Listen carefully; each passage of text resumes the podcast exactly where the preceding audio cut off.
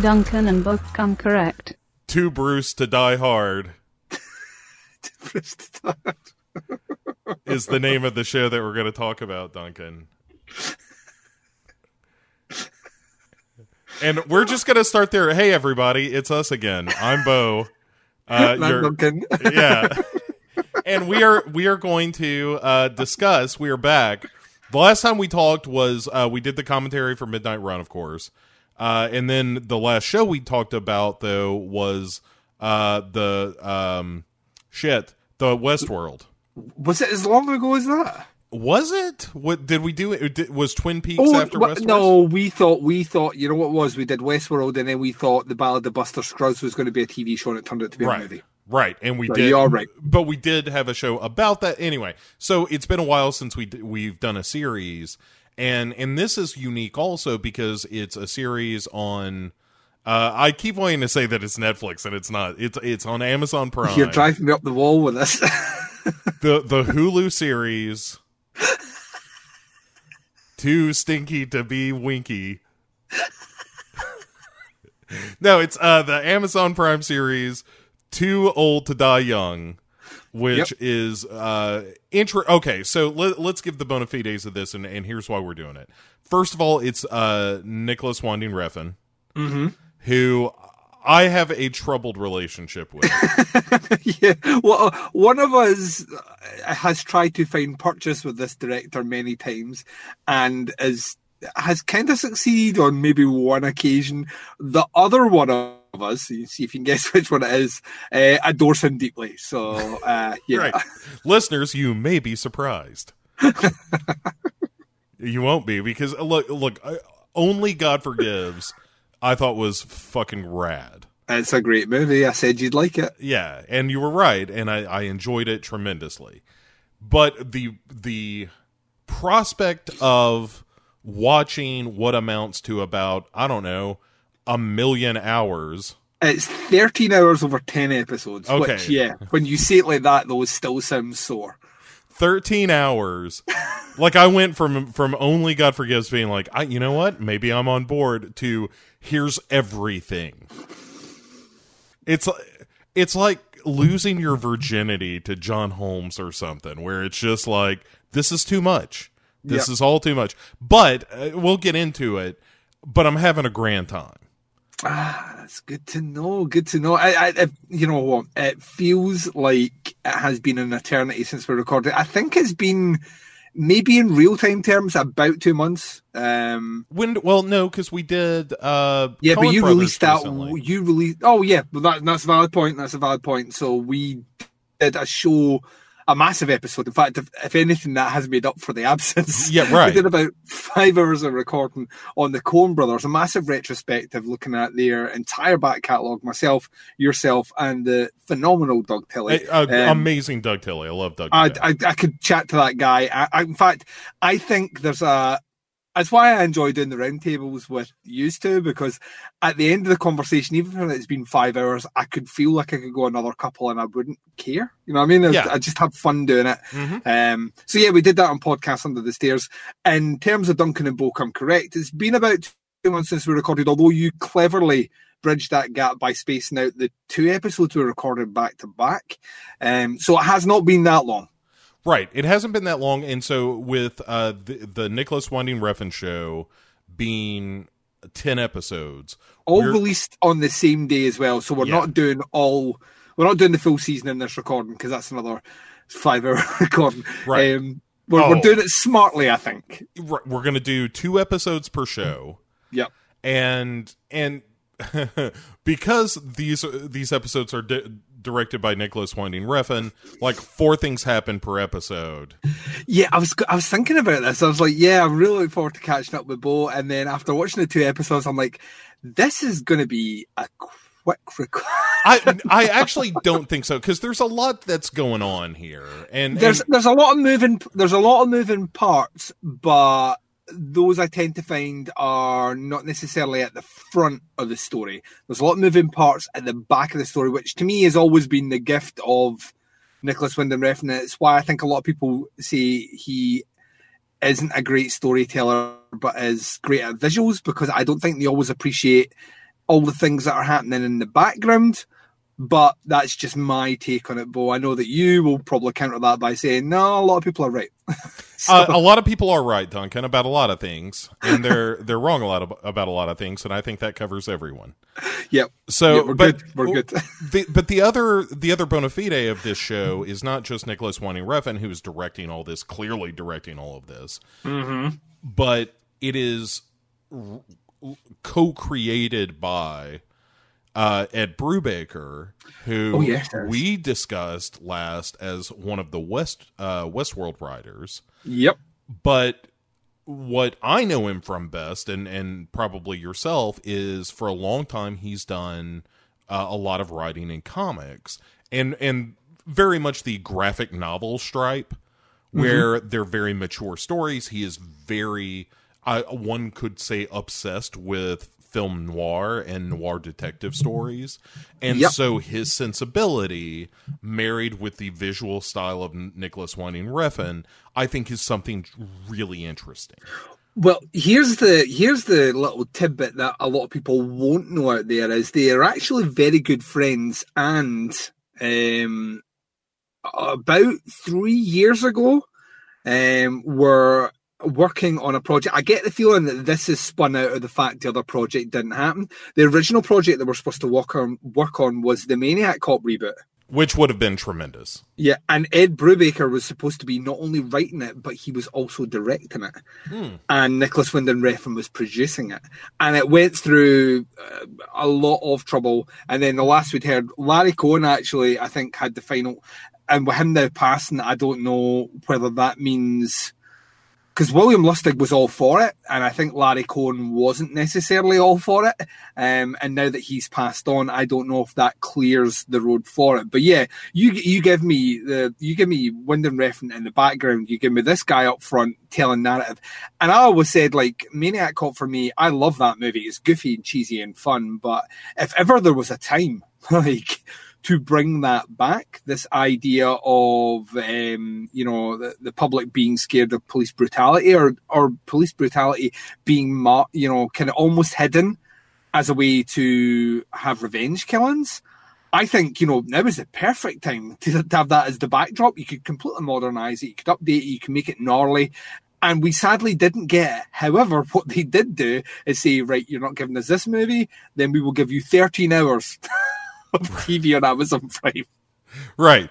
Yeah, you, you wanted you wanted the dessert drink is what we offered you, and now it's time to chug, motherfucker. It's a it's a keg full of Ref and Brubaker magic.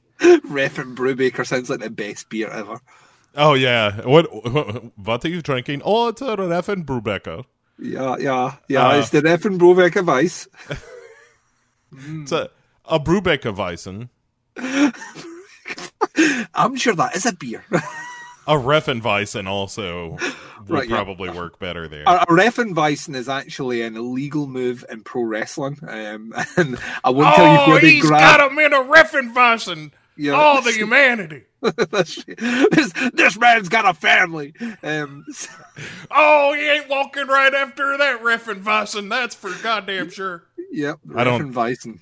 Uh, I don't think they use that kind of foul language, nor will we, Duncan. No, no, not no. on this show. No. Um, hey, but here's the thing that we we normally do on these shows that a lot of people forget about, including me sometimes. is we we talk about movies that we've seen. Obviously, we've seen a bunch of stuff uh, since last we spoke on this show, but let's pick one good, one bad, and Ooh, and nice.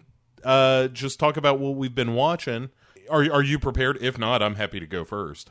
Uh, you go first, and I will. I will bring up my list of movies, and I will indeed pick one good, and I will pick one bad. Okay, let me talk about the the thing, and this is a slight spoiler Uh-oh. because well, it's not really a spoiler because you've already announced what movies are going to be in the '90s, Mhm. uh, the the summer teapots '90s uh, countdown, uh, which is what it should be called, even though it's not. It is now. Uh, the summer teapots '90s countdown. Really wish I hadn't spent all that time doing those promotional works and tr- promo. Uh, Um, we've got a listener request. Uh, so, Yeah. a little dog named Snuggles. Oh. Um, but uh, so one of the movies that I recommended for my year, is, and it's a movie that I've I've watched again recently after recommending it. I was like, man, this movie's fucking rad. And then I watched it again just to make sure that I had it right. And I was like, this movie is fucking rad. And it's The Addiction. oh, the Abel Ferrara movies. yes. Fucking that uh, is, is so good.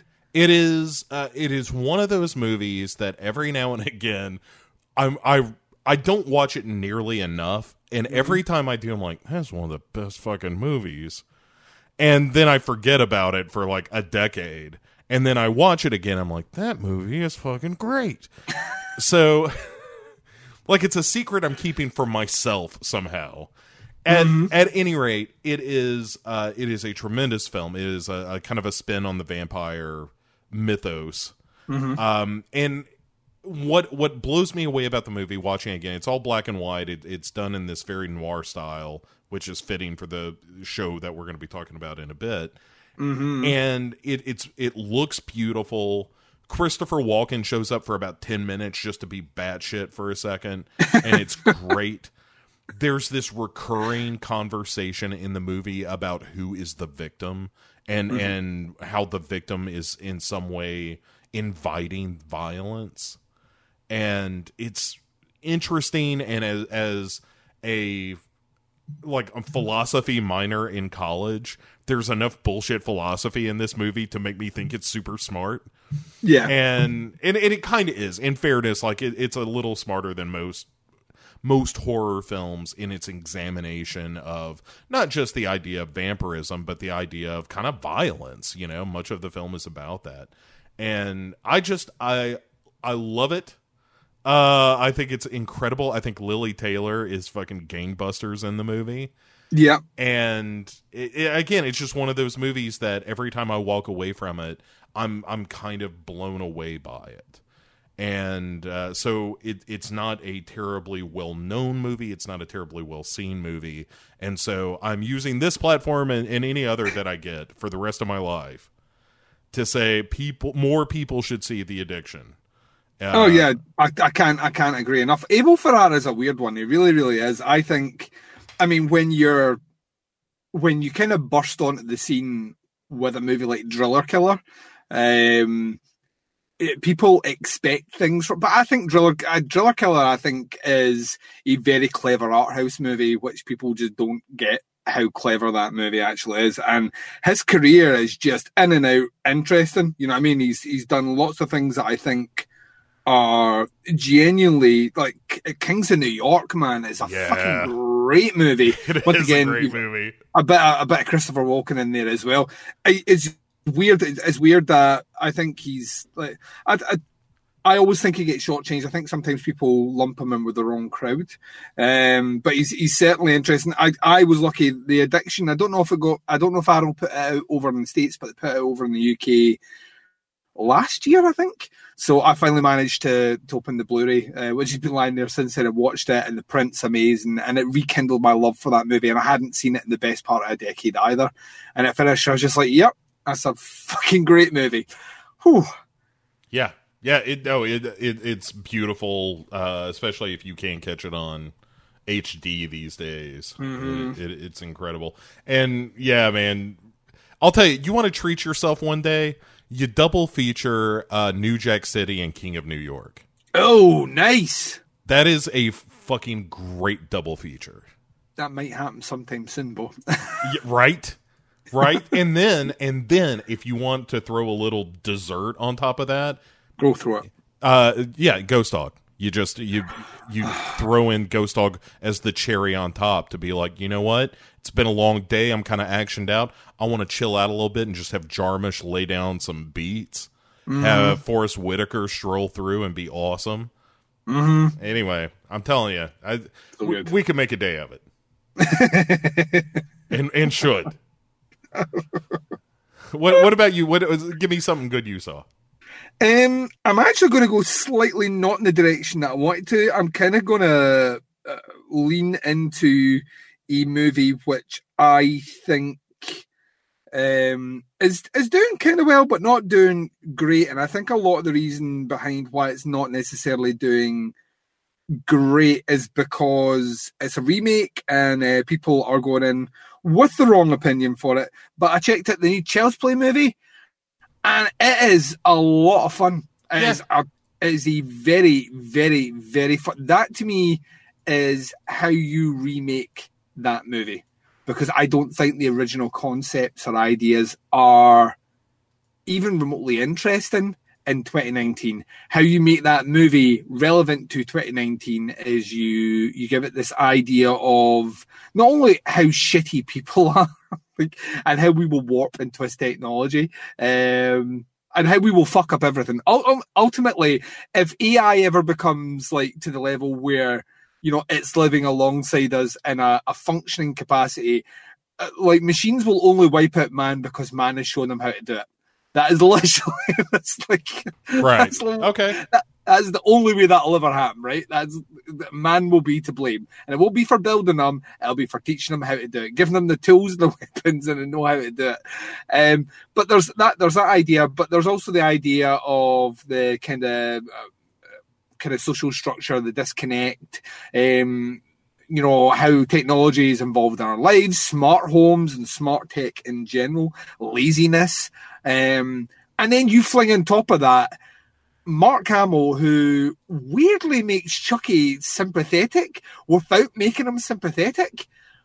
He, he, his vocal work on it is absolutely brilliant. His voice work is really, really, really good. Just this, the tiniest inflection, and I kind of felt myself feeling a little bit sorry for this murderous puppet.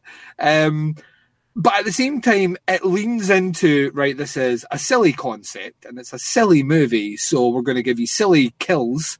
Uh, a lot of practical gore. We're going to not only reference, but we're going to show you uh, Texas Chainsaw Massacre 2, which made me smile from ear to ear. Nice. Um, and we're just going to have fun with it. And that's what that movie does. That movie knows exactly what it wants to be. I just think some audiences are going in expecting it to be the original movie. And I think if you leave that expectation at the door, there is no way you don't come out that movie just enjoying it. It is so much fun for a horror movie this year is the perfect is the perfect summer counterbalance to a lot of the heavier shit we are about to get in the back end of the year. So yeah, I, I was very impressed with it. Um, it's trash. I mean, it's a trashy movie, but you will find few horror movies this year that are just out and out fun and entertaining as as a child's play movie is. I mean, it isn't the movie I would liken it to in terms of the experience I had watching it was last year when I saw Mum and Dad and I was like, this movie is just nuts. Yeah. Just nuts and fun. Right. This movie's clearly had a lot more money spent on it and there's a a better quality of writers in the background and stuff, but it's that's it evokes the same spirit of within five minutes you know exactly what's happening, and this movie does not take long to get into it and continue right through to the very end. It really doesn't have much off time at all in a way which makes me happy. So, and it's funny. It's very, very. There, there was a, a good two or three proper laugh out loud moments in the movie, uh, which which did you know it, it kind of caught me by surprise. Like because I've always thought that the Child's Play franchise tries to be funny a lot of the time and fails horribly. like right. this yeah. this one was just fun. Like I, yeah, I. I it's doing well. I, I don't need to help this movie. It's doing well, and there's a lot of the horror community that I've taken to it. But the common complaint I see written by people, kind of prefacing the review before they go to tell how much they like it, is that it's it's you know it's not the original movie, and that's right. It's not. It's the remake. Yeah, and also let's all be real, people. The original Child's Play, it's okay. It's, not it's, a, it's an okay movie. The second movie is infinitely better. Yeah, like there are are really great things about the original Child's Play, but as a the movie as a whole, I think is only pretty good. Yeah, It's not a would agree with that. classic, and so the idea of them remaking it is, is sounds fine to me. It's like when they were going to remake Pet Sematary. It's like great, remake it, make it better, and then they didn't. But you know. oops. That's, that has already been discussed. Yeah, we've already talked about that. But so the idea of them remaking Child's Play and it actually being good, I'm very excited by that. So I haven't seen it yet. Just I, for no other reason, I've just been fucking busy as balls lately and haven't seen Mm-hmm. Ain't seen nothing, Duncan. Um, in fact, I'm finally getting out to to see the new uh, Spiderman tomorrow. Oh yeah, that's. I'm hoping to check that out next week. I uh, well, we spoke about this before. It's one of the. In fact, you'll be proud of me, Bo. This is something slightly off off piece, but we can actually talk about things, um, uh, which is good because it's our show. Um, I that, decided that is good. I decided to make a run to catch up with all these Marvel movies. So I've been doing my due diligence. I think the last time we spoke, I'd seen Age of Ultron. Yeah, yeah. yeah. So I think it was like maybe three short. I'd not seen Age of Ultron. I'd not seen Infinity War or um, Captain Marvel before I could technically watch the new one, the the End Game. Eh, So yeah. I, I, yeah, I watched Age of Ultron. It, it was horrible. We spoke about it's- that. It's not great. It's not great. Um, so I I'd basically seen everything else. I was like, I can finally watch Infinity War now. This Yeah. is great. So I watched Infinity War. Not a fan. Didn't hate it. I expected to hate it. Um, didn't really like it either. Um, convenient is what I would call that movie Okay. like like very convenient. My, my biggest sticking point is the one where people look at me as if I've pissed in their cornflakes. Uh-huh. Um, uh, is for for how powerful these stones are. Um, Thanos seems to get them really quick, like like within two hours, the man's walking around with the power to destroy the universe. It just didn't ever feel like there was much of a challenge, and the only time he was. And I understand he's supposed to be the, you know, he's the only guy that can walk right, blah. Uh, the even even the conceit of I may have to kill someone I actually care for to get this stone seemed to resolve quick. Now I don't know if that's because they don't have faith that their audiences will. Well, that doesn't make any sense because that, that new movie, which I've started to see, is over three hours long. So Yeah. I, I mean, it's not as if like people aren't in for the ride. You've already watched like twenty movies to get to this point. Let's flesh this out. Let's give it some. Let's give it some like gravitas. It to me had not a lot of gravitas, and the characters they killed off. Even though I knew who which ones were going, I expected them to. What was weird is some of the earlier struggles. I found myself being like, "R- r- you know, we're in this, and then when they kind of got killed off, I was like, eh. and that's not because I know they're coming back. I was just like, well, that's just. It felt anticlimactic, funnily enough. Um, now, what I've read, obviously not seeing the new one, is that it course corrects a lot of that, and I'm very much looking forward to that course correction. I will check it in game. I will say I didn't hate Captain Marvel as much as everyone told me I would.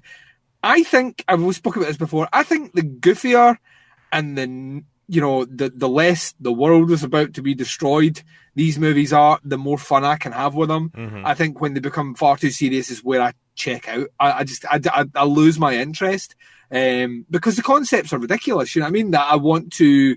It's not to say that you can't have ridiculousness and put forward a storyline which you know has like you know real world stakes, so to speak. But when you do that in every movie, it, it kind of it lessens the value of that like the the world ending stakes. And I think that's maybe why the end in this time, which is to, to Infinity War, which is counter to all the endings and all the previous ones, just didn't land with me because I was like that right. Of course, the world's almost destroyed, and of course something's gonna, and all those things. Captain Marvel to me is not a great movie at all, but I, I will say I had quite a bit of fun with it. Sure. Um, yeah. It, it's I think very it's- silly at times, and it's kind Oh, of yeah. hugely, hugely silly. Um, and I think that's why I, I didn't. I, once again, I would never, I would never say it's a great movie, but I enjoyed it. I, th- I thought it was, I thought it was okay for what it was. Is a popcorn superhero flick, um, where a lot of silly shit happened. Tonally, it was completely different. To, it was more in line with the Ant Man movies tonally than it was with any of the other ones. Um, and yeah, I thought it was okay. So now I have Endgame to watch before I can go and see Spider Man, and I hope to do that uh, within the next week. Um, and then get out to check Spider Man, which we've spoken about. I actually like the kind of reboot that time around with, is it Tom? Tom Holland. Yeah, I thought he was great. Yeah. And um, you've got the Jake Gyllenhaal in it. I love, I love me some Gyllenhaal. You and I So- both have we're Gillen heads. Yeah, we are. Jill, we are we are Gillen heads. That's what we call ourselves. Um, and the fact that he's in it, I, I don't know anything about the character he's playing. I don't know anything at all. I, all I know is Jake Gyllenhaal is in a superhero movie, and I want to see how that looks. Yeah, and in the trailer, like I I don't watch a lot of trailers these days, uh, because I just don't I, like I know most of the time I know the movies I want to see. Mm-hmm. And and so I just don't watch the trailers because I want to I want to see those movies. I'm gonna see those movies. Let me just see it as unvarnished and experienced uh, as I can have. It's just just a mm-hmm. personal preference. I don't think anybody's wrong for watching a trailer or nothing. But uh, to that end, when that first Spider-Man Far From Home trailer landed, and there's that moment where Jake Gyllenhaal as Mysterio like whips off the helmet or whatever and is like, "Get back! I've got this," and then blasts something with his green shit or whatever. Uh, I was like, "That looks great." Yeah. I like the kid inside me just seeing Mysterio on on screen was a, a charge for me in in the first place, and Jake Gyllenhaal looking kind of awesome in the role uh made me even happier. So I you know I I I hope he has a good time with the role, and it sounds like he he did. Yeah, So- that's, yeah, that's what I want. I mean, Gyllenhaal is is a, a very versatile and really interesting actor, and I, you know, I don't mind. I don't mind actors like that coming across and doing their stint, getting their cash, and then going back to make the probably twenty indie movies that he's going to make after making this one. Um, I, I, I find that interesting. I, I, I, enjoy seeing that. So yeah, yeah, it was just to let you know I'm almost all caught up. Yeah, that's Uh, very exciting. I mean, I'm curious to hear what you thought of Endgame, and you know, no spoilers here. Uh, I, I cried like a child. Oh, for fuck's sake! Have you seen Toy Story four yet? No, I was in a cinema of people crying. My wife was like, even my daughter didn't cry, but my wife was a bubbling mess by the end of that movie. It's very good. It's very good. I yeah, uh, for me, Toy Story three ends at the moment that they all lock hands in the inferno, the pit of hell that they're in. Of course, it and does. Toy. Toy Story three. I don't even remember how that movie ends. I just remember that. They give he gives it he gives the toys away to instead of like binning them, he gives them away to another girl, all so he can keep them all together. I just this doll Auschwitz is what I I was in for. Like as soon as that happened, I was like, this is the most traumatic thing that has ever happened to most of these children. Seeing this unfold on screen like this with their beloved friends Woody and Buzz about to be sucked into the pit of hell. It's fantastic. I couldn't have been happier in that moment. Oh, well, well, let me kick let me kick off with a bad then, right? Yes, please. So, yeah, let, us do some bad. So I've been watching. Um, I, I watch a lot of stuff. You know, I watch a lot of stuff. Um, and as a result, I, I'm doing the '90s things at the moment. That has been relatively painless. I was expecting to revisit some movies and be like, "Oh, good God Almighty, put me down, put me down now." Um, you know, like just generally try to find an exit as quick as possible. But um. I will tell you the movie I saw that I thought was not very good is a movie which I feel I've been conned into buying because the same arrow that gives me all the pretty things in the world that I want to own um, also put out a movie this year which was apparently mythical. This movie was, you know, this movie was the movie to get your hands on in the ease. It was this very hard to find movie called Deadbeat at Dawn. Okay. Yeah, yeah, yeah. Have you ever seen this? I haven't seen it. I think it's available on Shudder. I want to say. Oh, pro- mo- most likely it'll be the Arrow Cut as well. So they've they've uh, it's directed by Jim Van Bebber, uh, who has directed a lot of music videos by artists I really like, like the Pantera and the Superjoint Ritual, like heavy shit that I'm into. And I was like, oh, cool. Um, and I'd heard that it was like like uber violent, uber gritty, and you know that you need to stick around to the end because this big gang fight scene and all the rest. Uh, the big fight scene at the end is maybe worth the price of admission, maybe, but we're talking about 10 minutes of solid action in a movie which is about an hour and a half long, and that hour and a half to get there is terrible. Oh, the acting! Oh, the acting in this movie is fucking horrendous. like, actually horrendous to the point where I'm at every review I read, people are like that. Yes, so great he managed to pull off this movie with so little. I am all for micro budget movies, but if you cannot get good actors in your micro budget uh, movie, then fuck off. I don't care about, you know, well, technical wizardry and all the rest. That does not a good movie make. A good movie needs a good story and good cast. I will forgive bad special effects. You know what I mean? I will forgive like effects are just something you use to make a movie better. Um, at the core, it has to have good acting and a, you know a good story and script. And this does not have good acting. It does not have a good story. It does not have a good script. And um, it is long. It's not a long movie, but it is long. And then you get to the end, you're like, I wasn't sure if I was supposed to find it funny. I'm fairly sure the tone is not funny. Um, but there were some bits that I was laughing at how bad it was, but not in that way where um, it's so bad it's good. And this director clearly, this director knew he was making shit. Like he did not think he was going to change the world. And um, on this disc, there is a ton of. Well, he almost made this movie, so but it never finished, so we're going to put on the disc. And then he almost made this movie, so we're going to put the shots he put on the disc. And then he almost did this movie with this guy, and then that never happened. And I'm starting to see a pattern, and that pattern is this guy really struggles to finish movies, and it might be because he's not very good. So yeah, there, deadbeat at dawn. Do not get conned into buying that. I fucking bought that day one, and it cost me eighteen pounds. And Arrow Video were laughing at me. Sounds a bitches. you think that's how it went down? They they were just like, oh, we, we can't believe that dumb Duncan bought this movie. Yep, yep. They they can see the, they can see on my account what I buy, and like, we got one. Sure, sure that's how that went. hundred percent, no conspiracy or anything. That is how it went. What about what about you? What's your bad? Oh, I will. Uh, I will see your crappy movie, and I will Uh-huh. raise you a movie called The Coven. Uh, which let me, let me tell you how this went. Is this down, from a couple Duncan. of years ago? Yeah, yeah, yeah, yeah. That's the bad movie, Bill. it's yeah, it's real bad. And I'll tell you how I got suckered into this one, Duncan. It, it didn't even take like a company that's like, oh, they've given me so much joy before. it was, hey, I kind of want to watch The Craft, but I've seen The Craft a bunch. This movie looks exactly like The Craft. All right, I'll watch a knockoff of The Craft. That was the logic involved. That's bad logic. It's not great logic, but hey, how many movies are like The Craft? One. One, the right. craft. Right. And there need to be a bunch of movies about teenage witches. Well, you're going to get one, Bo. They're remaking the craft. Yeah, fine. Like it's either that or watch uh, Charmed or some shit, you know? Yep, Sabrina the Teenage Witch on, on Netflix. All right. Yeah, you're right. no, you're right. Yes. No. I have seen it and you're right. You're right. That's what I should have done. you should went back and binge watched that. if if look, if I could like, you know, Marty McFly myself like, "Poe, you got to do something about the coven."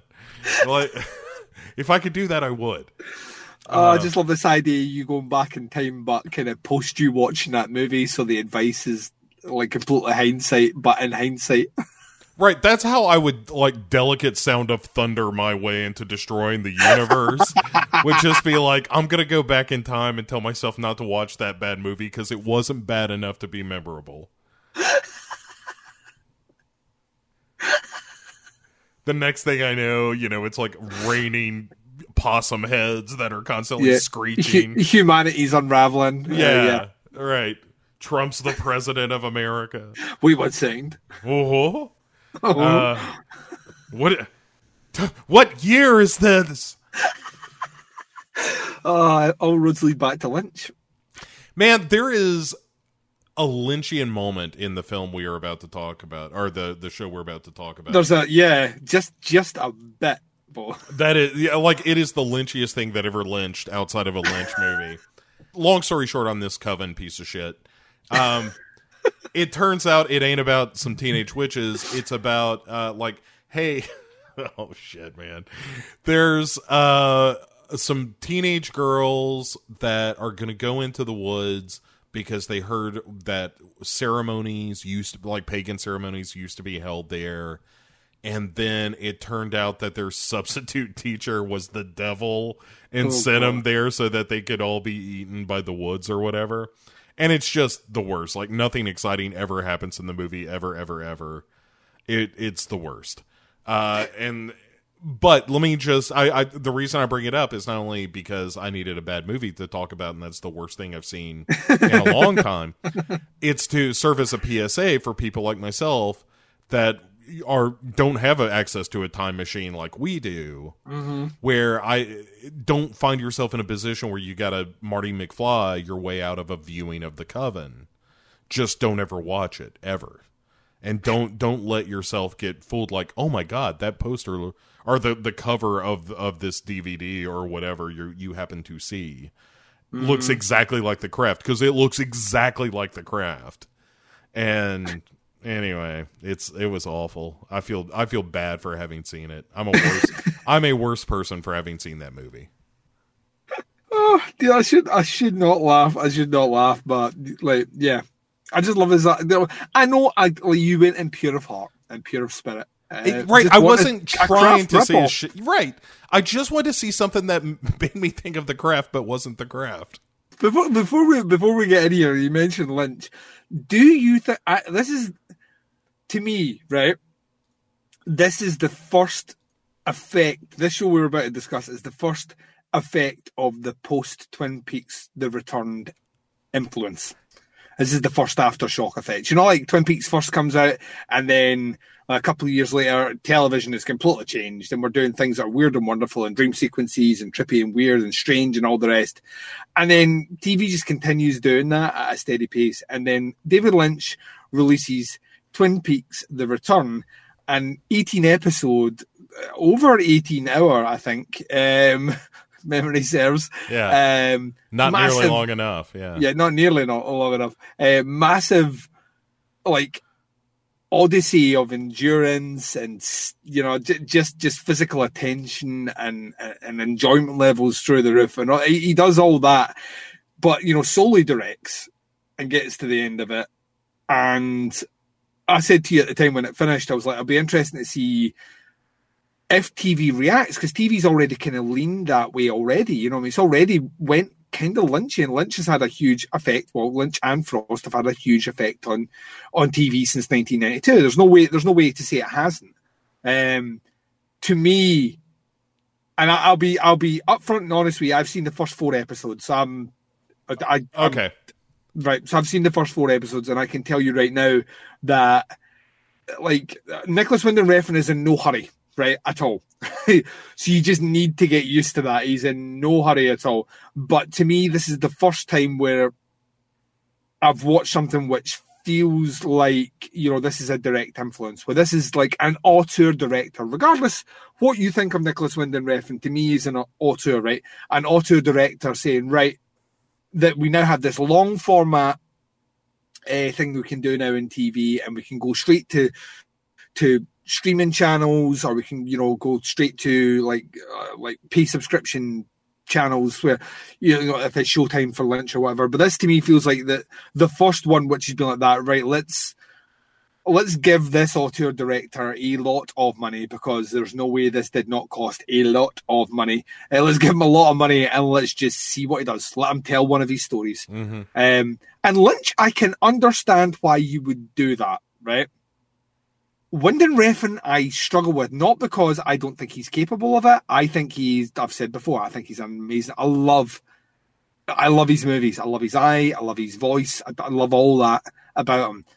But, you know what I mean? He's, he's not, he's not David Lynch, you know what I mean? And it's not Twin Peaks. He's not returning with something that's beloved, you know, entered the, the zeitgeist of the uh, the public and all rest, this, this the, the pop culture uh, vernacular or anything like that. This is Nicolas Winding Refn on the biggest platform. Well, I mean, you could argue Netflix, but it's backed by the wealthiest man on the planet, his platform. Um, putting out a 13 hour movie, because that's essentially what we're getting here a 13 hour movie by Nicolas Winding Refn. And I, I can only think this is a Lynch effect. Because I don't think, see, three years ago, this would not happen. You would not get this. So, So the, And the I'm- message was, turns out you can do anything.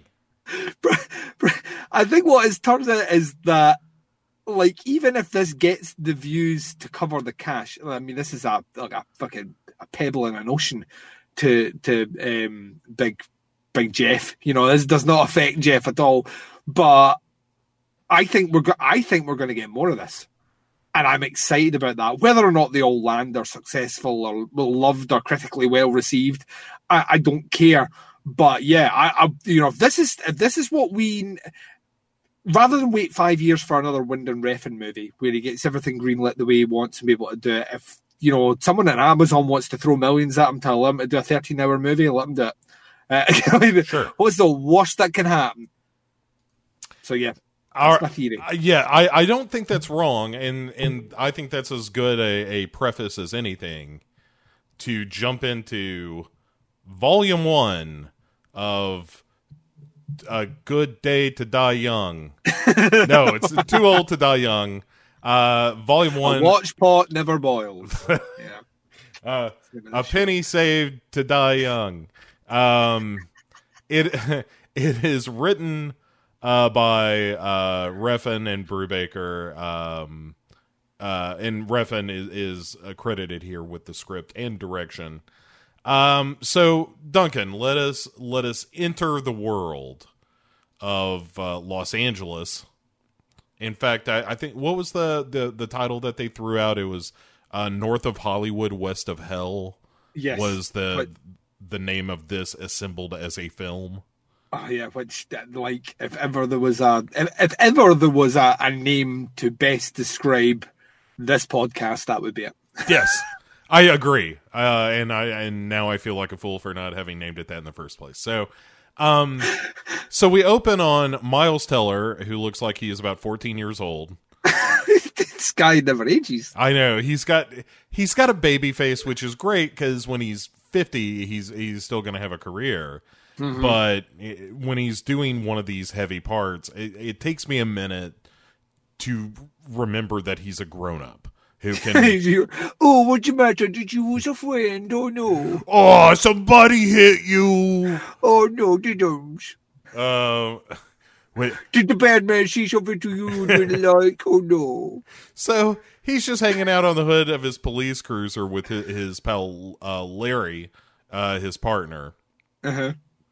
and we see across the street because uh, Refn is doing one of those rotation shots where it is slowly panning around 360 so Yeah. that you you see um, Miles Teller and then you see Larry and then you see nothing just plain old street.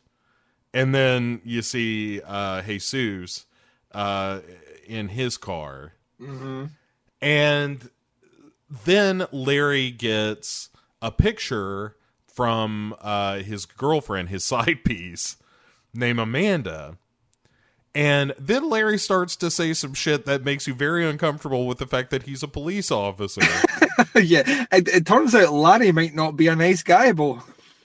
no, and and as with every Nicolas Winding uh, Refn film, nobody's a good guy.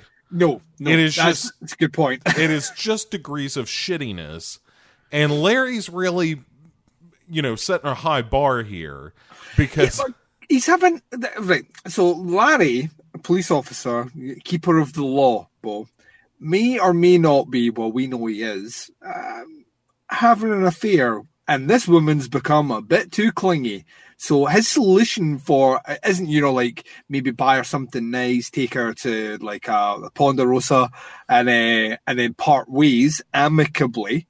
Uh, it's not to ghost her because I mean some people do that now in the, the age of technology.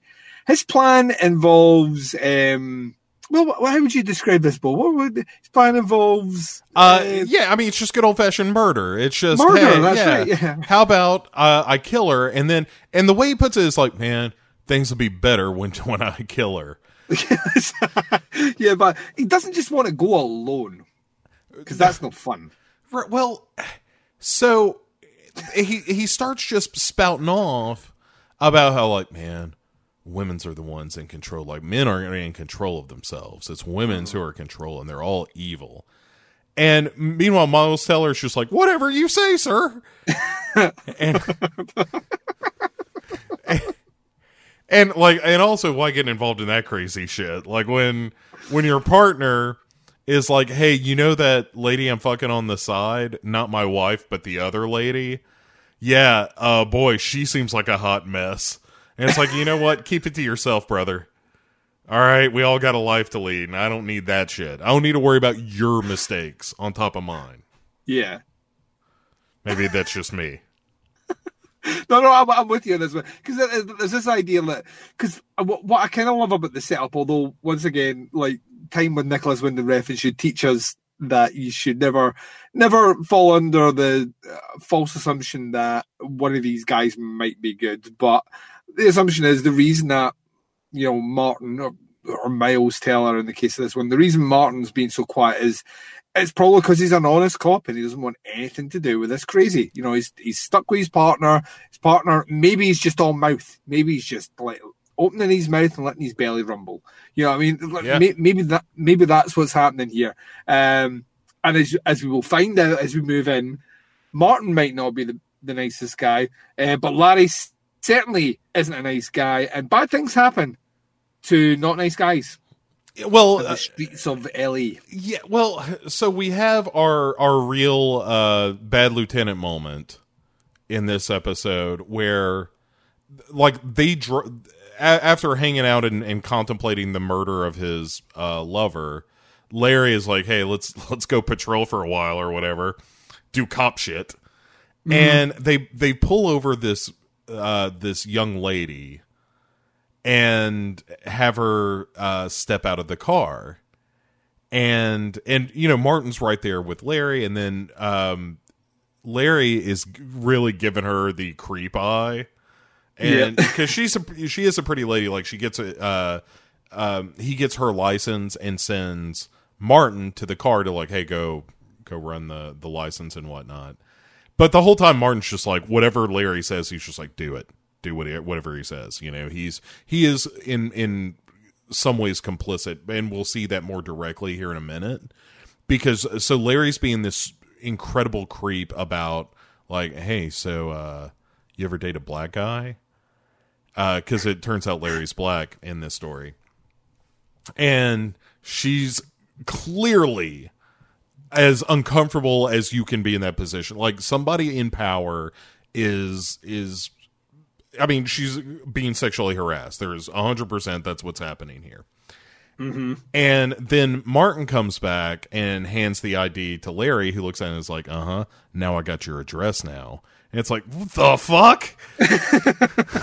so, so, uh, then he says, hey, open up your wallet. And she looks to Martin like maybe he's going to be the good guy in this scenario. And Martin's just like, do it, open your wallet. And she's like, fuck. She opens it up, and it turns out there's like 400 bucks and change in there. And Larry takes the money and says, thank you. You know, I guess we're going to consider this a warning. Yeah. What prick. and then and then he says before they leave uh, or before she leaves he says see you around donna oh man it's like oh this the fact that he did not pull out his dick at, uh, by the side of the car is a true victory for civilization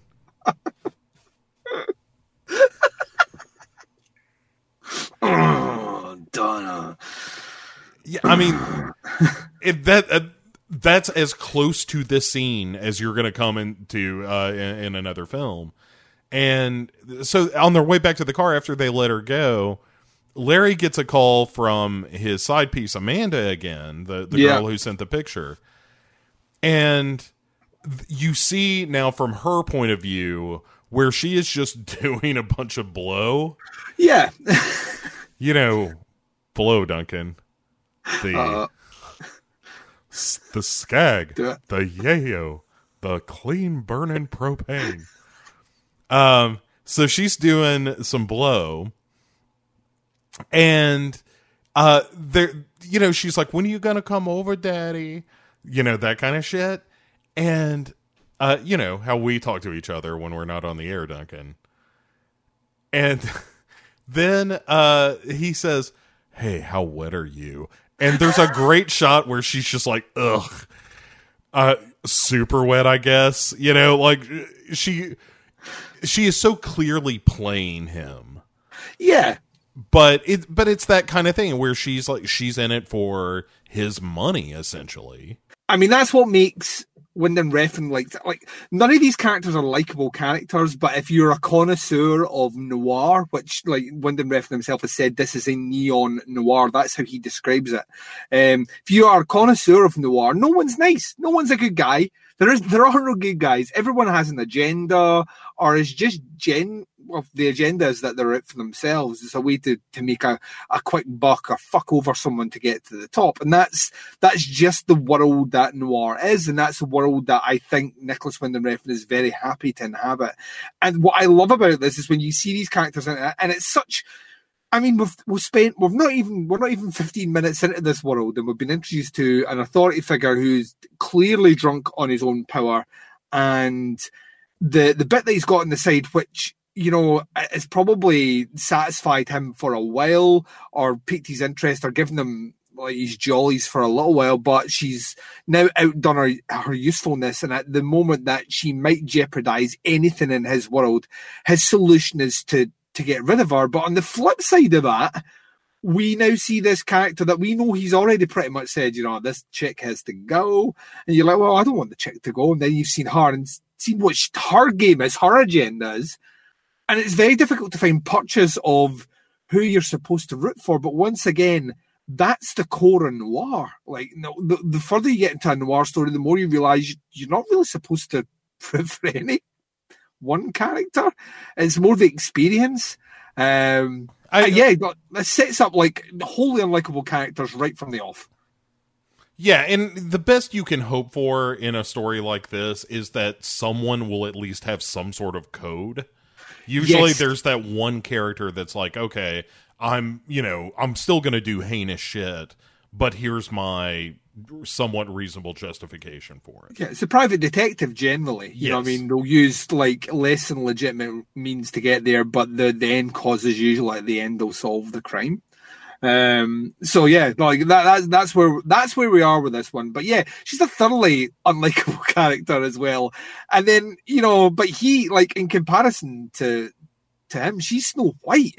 He is just like the most and the first thing I thought is do I have to spend a lot of time with this character because I will find myself. He was already rubbing me up the wrong way, Bo, and it's almost as if Winding Refn heard me on the wind. Sure, because as they're having this conversation where Amanda is like, you know, send me a picture, Daddy, oh, and he, and he's like, all right, uh, you know, I'll have to do with my clothes on and stuff because I'm out in public right now. And she's like, "All right, fine. When you coming over so I can get some money for some cocaine?" cocaine for some blow. Uh, I'm need. It's getting warm in my apartment, Daddy. I need I need some snow in here. Uh, yeah, that rolls off the tongue far too easy for you, Bo. Uh, well, look, I, everybody's got to get through college somehow, Duncan. and, 0800 Bo chat. Yeah uh, you know, the the premium stuff is where the money's at. Uh, so this guy Jesus that we saw briefly earlier, uh, kind of scoping out our heroes question mark, um, just rolls up behind uh, Larry as he's taking this selfie and says, "This is for my mother," and just murders Larry. Yep like in cold blood, guns him down, Bo, like a, like a filthy dog that he is. Yes, and so Martin fires. He's like, "Oh my goodness, my partner's been he's been shot," and uh it's like a, a, cross between like a, a, nervous like apprentice deputy sheriff and Mickey Mouse for some reason. Right. Yeah, Miles Teller who has in like the first episode, and he's not in the second episode. Spoilers, but in mm-hmm. the first episode has what like twelve lines. Yeah, and all of them are just yeses and nos. uh, his uh, in typical Nicolas Winding Refn fashion, the the central character don't say shit. Yeah, he's pulling. He's like what I, I like to call pulling a Gosling. Um, and this and this one here, like uh, he doesn't like his heroes being chatty, which I am all with. I am fine with that. I'm fine with the lack of one-liners, the kind of pithy, quick retorts. The you know this guy, this guy, this guy has a private life and it's private. Not not since uh, Kurt Russell and Soldier. oh God, I love that movie though. I I love that movie. What are you going to do? I'm going to kill them all, sir. Yeah. One of the greatest lines in film history. Oh, my I want to watch it again. I want to watch it again. I might watch that later. Yeah, fuck There- the rest. That's a '90s movie. Man, there's a moment in Soldier, uh, not to, you know, we don't like tangents around here, Duncan. You know no, that. never, never. There is that moment in in uh, Soldier when uh, he is squaring off against uh, who's it? Jason Lee? Is that who's Yep. in that? And the music kind of reaches this crescendo, and out of nowhere, you hear just a whiff of immigrant song. Yep.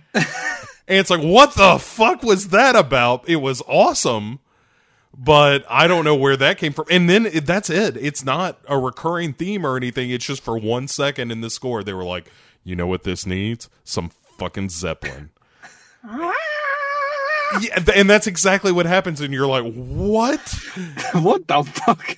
Right. I mean, and like Thor Ragnarok learned that lesson and was just like, no, we're just going to play the whole fucking song. yeah, you It- do the whole the whole song. You, Yeah. you play it with loud colors on the screen, and that's how you do it. and it makes everything better. like, Yeah, yeah. Like Get some the- bloom in the background, and you are you are rolling the roost. Yeah.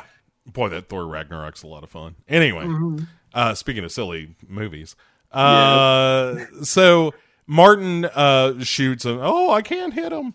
Uh, and shoots like 12 times and just hits bullshit. And Yeah, because he's got a water pistol, because not allowed a real gun. right, he's, he's got that Barney Fife one bullet that he keeps in his pocket. After the bang, he's just like, oh no.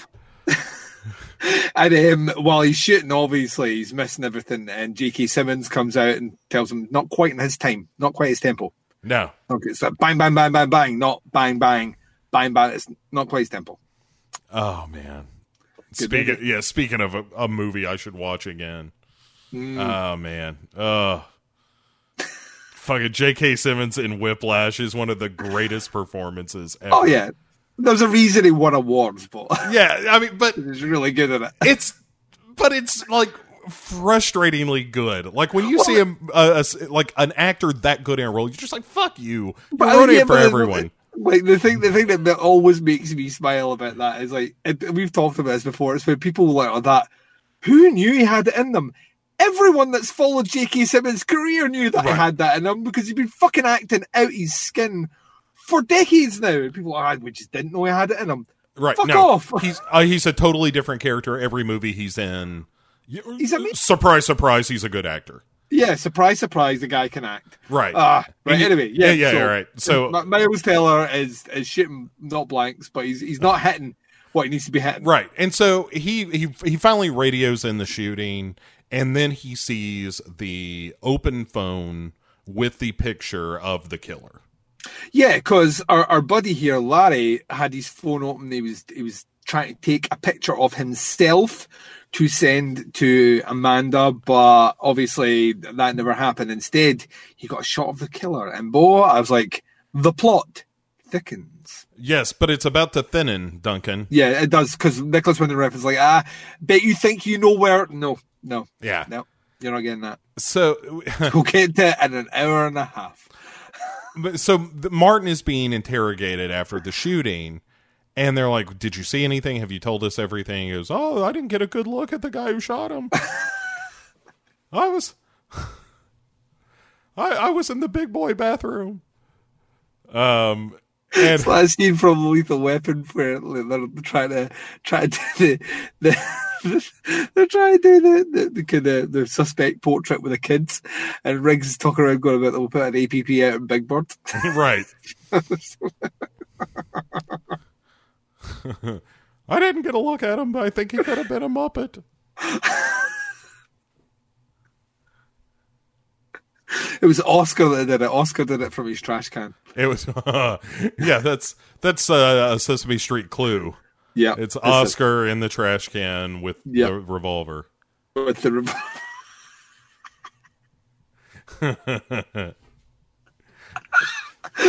Mr. Snuffleupagus in the imagination. Oh, the, the mortician's played With- by the count who counts how many bullets he takes on. One bullet, two bullet. He was he was mortally wounded by the third bullet. Here at the top of the one, two, three, four, fifth vertebrae. He would have been paralyzed for life had he survived. Ah, ah, ah. So- And I'll be honest with you, I was ex- I was waiting for the moment where things were going to go a bit crazy, and uh, it happened sooner than I thought. yeah, it doesn't take long. Uh, and then, so in the locker room, after uh, Miles Teller's like, I didn't see nothing. uh, he's uh, he whips out the cell phone that he picked up, so it's like, haha, those suckers don't know I know who the killer is. Zoinks! Zoinks! um, so then we cut to a different movie where an old Mexican dude named Don Ricardo is having his piss bag changed by He's getting his sack emptied. yeah, and it's he's in his bedroom, and it, it's clearly, uh, if not uh, outside of the states, uh, somewhere on the border. And it turns out we're in Mexico, Yep. and it's a, a, a you know stately Wayne Manor in Mexico where Don Ricardo uh, rules uh, his his criminal empire, and uh, Jesus is there. He has fled from L.A. to Don Ricardo uh, while the Heat is looking for him. And Don Ricardo uh, tells him this story where he says, I had a dream that your mother was a cat and she visited me. And then she cried, and I realized that the tears she were crying, each tear was a dream she had for you that will not be fulfilled because of the action that you've taken Yeah. and because you have exacted this vengeance you like these doors are, are closed to you and then he's like but then she became an angel. And i think she gave me the thumbs up for you to be a killer so we're cool. And it's very convenient that she did that. Yeah she was like after you killed someone. yeah, he's totally good. Um, then he says, uh, my, my favorite part of this whole thing is uh, like he's giving him this whole story in, in Spanish, and he's like, you know, you're you're a son to me now, not just my nephew, and and the fact that you are here is is a, a positive thing, and and you're part of this family, and uh, Jesus is like, I don't really okay i don't understand spanish so good. And and then Fajita. yeah. Do you have um what are the salsa? Sa- s- nachos. Not the not the dance. The you put the chips in. Yep. Da, da, chips. Da, da, da, da, da, da, like that. um, but anyway, he's like, uh, "Hey, learn some fucking Spanish, kid." Yeah. And so we we've established that Jesus has has fled to Mexico, and there's this criminal gang down there that he is part of. Yeah, so he's he's related he's related in part to this the crime boss, this cartel boss of some description, and we now we obviously know it's in vengeance. He has acted out on the police. We will find out why soon. Uh, He's acted out on the police in vengeance or retaliation for the death of his mother. So we're kind of filling in some blanks here. Um, I, I will say, and I know people will complain about this, slowly filling in some blanks. This whole scene takes about 15 minutes um, to play out. And whilst that may be a complaint to some people, I just drink it in. I think this the setting looks incredible. The the dialogue, the actual the dream that Don Ricardo speaks about, I, like there's so much weight behind the words. And I find myself just getting lost. I, all these Winding Refn movies I, I get and TV shows now, uh, I find myself just getting lost in the the world. I just get drawn in, and to hear this kind of old wise question mark as old wise Mexican spout off shaman esque sort of prophecies from the dream world, from the spirits beyond. Um, and you know, trying to take Jesus under his wing. And what might come out of that, we don't know. But he's in hiding, and he, we we imagine he can't go back now because I've heard a rumor, Bo, and I don't know if this is true or not, that in America, if you kill a police officer, the police will not arrest you; they will kill you. Uh, I've Fuck never her. heard such a thing, Duncan. Uh, the police are respectful, uh, especially if you are uh, an ethnic minority. Yeah. Uh, they will lend a helping hand whenever they can.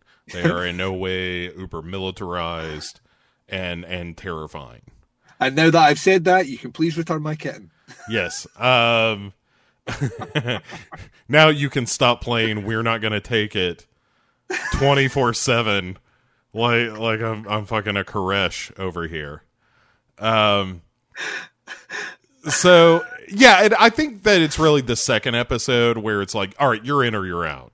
Yeah, You oh, know, oh, yeah, on oh, this yeah, show- Oh God, yeah, yeah, yeah.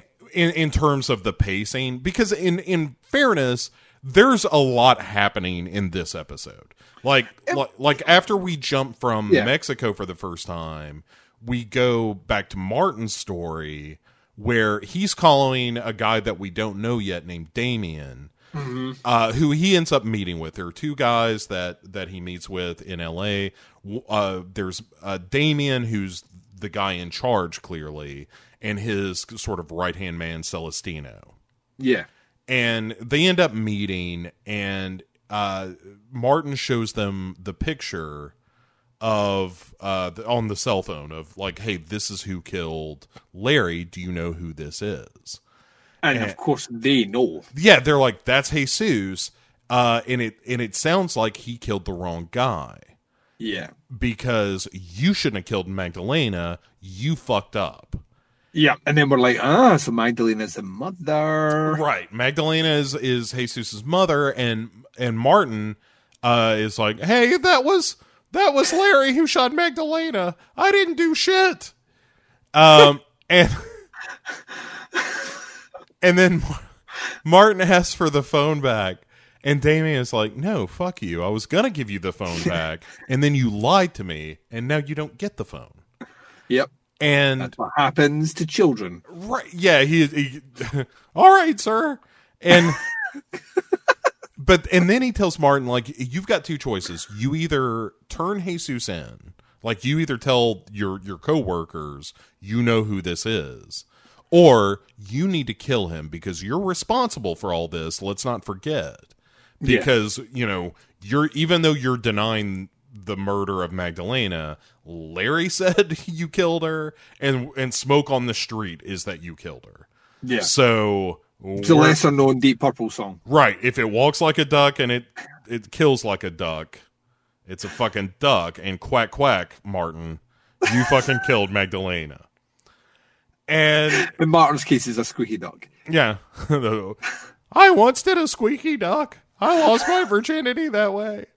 Um, the old squeaky duck. That's where you put uh, a rubber chicken in someone's asshole.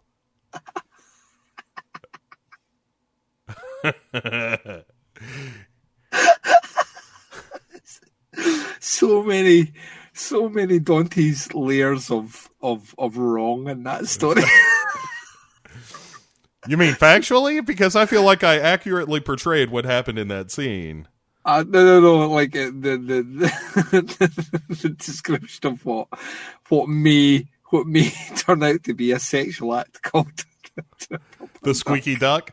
I'm not. duck. I'm not saying that it it does exist, and that I've gone to the hospital for it. The, feeble, squeezy duck. Yeah, like somebody comes to the emergency room. They're like, "What's going on?" Well, he's got a rubber chicken halfway up his asshole. Another squeaky duck accident, huh?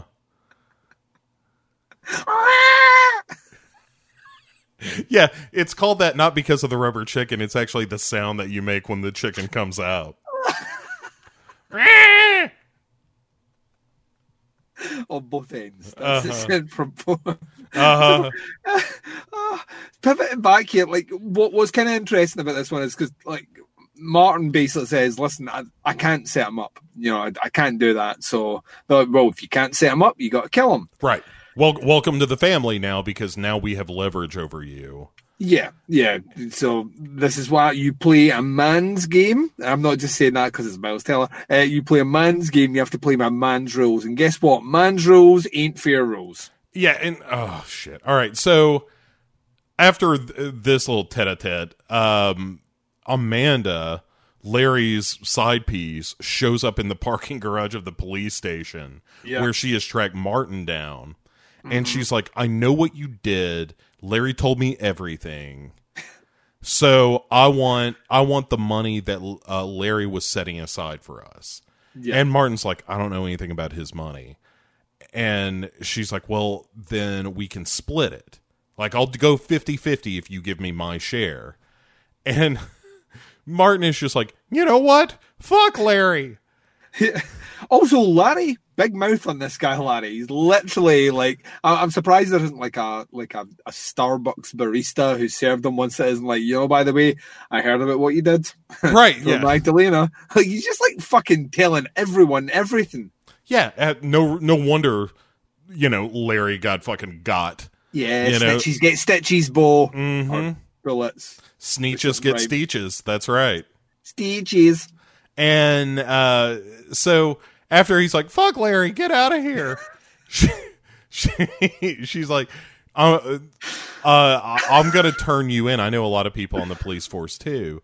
And he's like, "Are you trying to blackmail me? Are you seriously fucking blackmailing me, lady?" And I don't know if it's better if he gets aggressive or not with that voice. So uh, she's she's like, "Yeah, I'm I'm blackmailing you, and you're gonna give me ten thousand dollars." And he's like, "Make it two. And she's like, "All right, two's better than nothing, I guess." And he's like, "All right, get the fuck out of here." so, so then we we cut to Janie Yeah. who is a schoolgirl and is dressed as such, like has kind of a schoolgirl schoolgirl uniform on. And because this is a Nicolas Winding Refn film, she is smoking. Yeah. And Martin pulls up. Because everyone smokes. If there's a woman pushing a pram by, um, there will be smoke coming from the pram. yes, That baby's got a stogie. yeah, and and Tangerine Dream is playing. Of course, of course. Well, let's let's let's just you you've just sprung the sprung the conversation, right? So we we have a like what can only be described as a fucking tangerine esque. Like, it, I did you not? If you hadn't known better, and to be honest with you. If you hadn't watched many Nicolas Winding Refn things, his long-time soundtrack collaborator Cliff Martinez is back here doing what Cliff Martinez does, which is laying down some moody fucking synths. This the soundtrack to this is fucking incredible. Yeah, And like that coupled with the the you mentioned Tangerine Dream, we might as well mention Michael Mann. Um, the, the Michael Mann levels of neon lights in this is. It's just it's an experience. You're getting this kind of pulsing synth wavy atmosphere juxtaposed along beside this moody neon lighting and and, and almost every scene every Yeah. scene is bathed in a color of some description and it's fucking gorgeous Ugh. it, it's it, it really is beautiful. Uh, the music is it, it's the best way I can I can describe the the the film I liken it to is the last act of uh, the guest. yes You know, it's got that kind of vibe, um, which is great. You know, I like a little synth wave. I'm I'm down for it, and th- this movie is uh, our television show is dripping in it. there are there are shades of uh, Michael Mann's um, I feel anyway from what I've seen thus far shades of Michael Mann's debut Thief which if you've never seen Thief Thief's like legitimately maybe one of the best movies ever fucking made um, there are shades of that just hints little songs that are, are kind of dabbled through here which I I hope they explore more into you know this, guy so this idea of a guy being essentially exhorted to do something because someone has someone something over him um being ex- you know excited to do the the thing that he's maybe a little too good at that makes sense. Um, there's a bit of that going on here as well. So yeah, it's a big, it's a big, massive soapy hand job to Michael Mann, Tangerine Dream, and all the other things that make cinema amazing.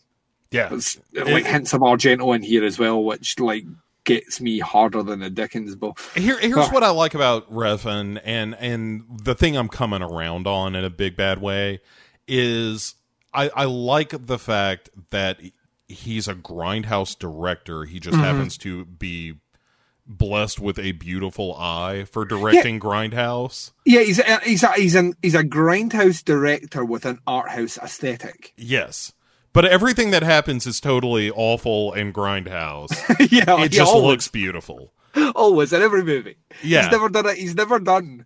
He's never done a happy movie. Like I, I can't stress that. Like he's never done anything that is remotely happy.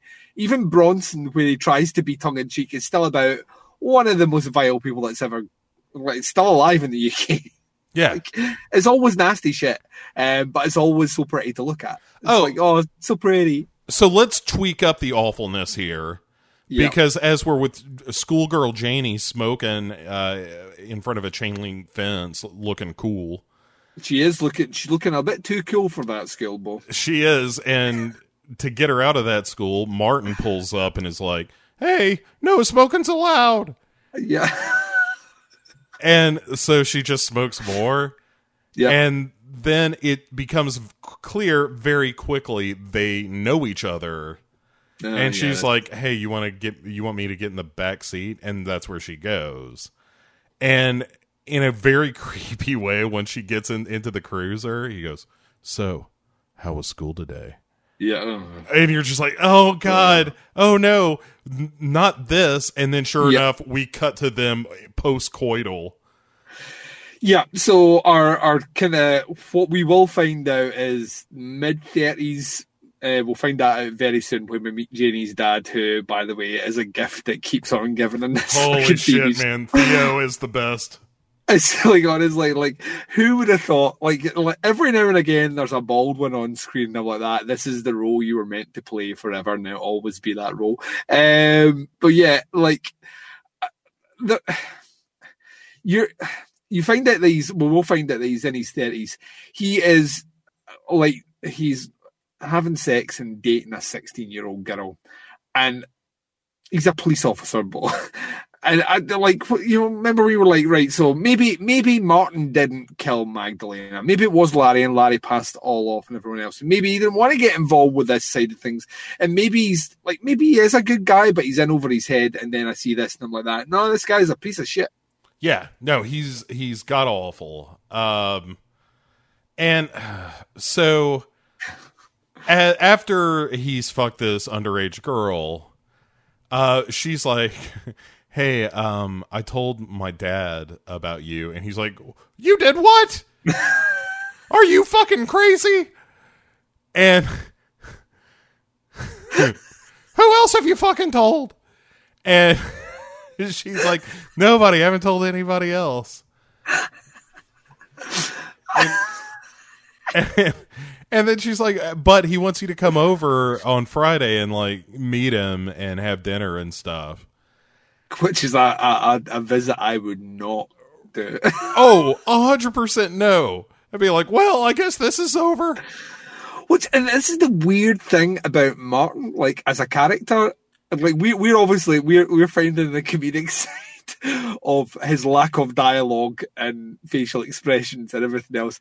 But the one thing Martin does as a character that I really find interesting, I hope like later on it's it's maybe fleshed out a bit more, is things don't Martin is very good at being non-plus or non-phased by things. He's got a weird aura of confidence that is not just, well, I'm a policeman. You know, the badge will protect me or anything like that. There's a weird level of confidence with him. Even when we know there might be danger there, he doesn't act in a way which feels real. Yeah. And I kind of like that. It's the it's once again it's the it's the Ryan Gosling thing. It's the Gosling thing in you know only uh, only God forgives, or even Drive to an extent where like these guys are weirdly calm in situations where normal people or anyone else in the, the world that they inhabit in would be shitting bricks. You know, they, they seem to have this like he does the thing that we wouldn't do. He's like that, okay, dinner on Friday. And you're like, what are you doing? She's 16, you're in your 30s, this is creepy. And then when we see where the dad lives, Right. So th- let's just go to that dinner because that's the next scene. And Martin is in this super fancy house yeah, palatial palace, Bo. w- with Janie's dad, Theo, as played by William Billy Baldwin. This is fucking great. This is fucking great. Like, this man has done more cocaine, Bo, than anyone will ever do. Right. He's the kind of guy that, like, as he's doing cocaine, is like, hey, we should probably get some more cocaine, right, guys?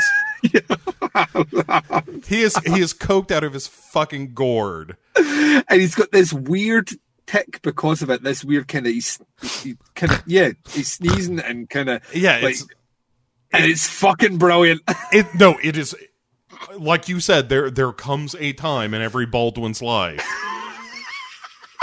when they find the role they were born to play, and for Billy Baldwin, it is Theo in Too Young to Die Hard. yeah. yeah, for, for, for a while I thought it might be the usual suspects, but this is Trump, the usual suspects. All right, so here's what happens. he he lets it slip that uh, Martin he was like, so you guys met when Martin was the uh, first responding officer when Janie's mother died, had an accident, is what he says, and Janie, being a teenager, is like, he she committed suicide. Dad, shut up. And he's like, yeah, yeah, whatever. I'm not gonna have this argument. he's like, so Martin, what uh, what about your future? And he's like, with with your daughter? And he's like, fucking no, Martin. I'm talking. I'm I'm talking about your future as a cop. What are you gonna do? And he's just like, oh, I don't know, sir.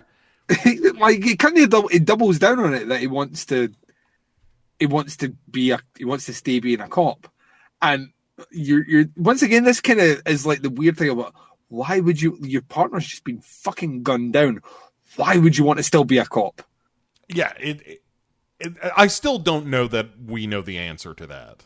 Yeah there's uh, there will of course there will be somewhere maybe at hour 13 or something maybe a glimpse of an explanation as to why I also don't think Winding Refn knows either or can be bothered and that's fine with me Or yeah, or Uh, particularly cares, and that's kind of okay. It's just like you know, this is the world he knows. This is the world that he likes. He wants to stay in this world. Blah blah. Yeah, he's blah. comfort- he's comfortable in that world. He like probably likes that level of authority he has in there. He is master of his own domain to an extent.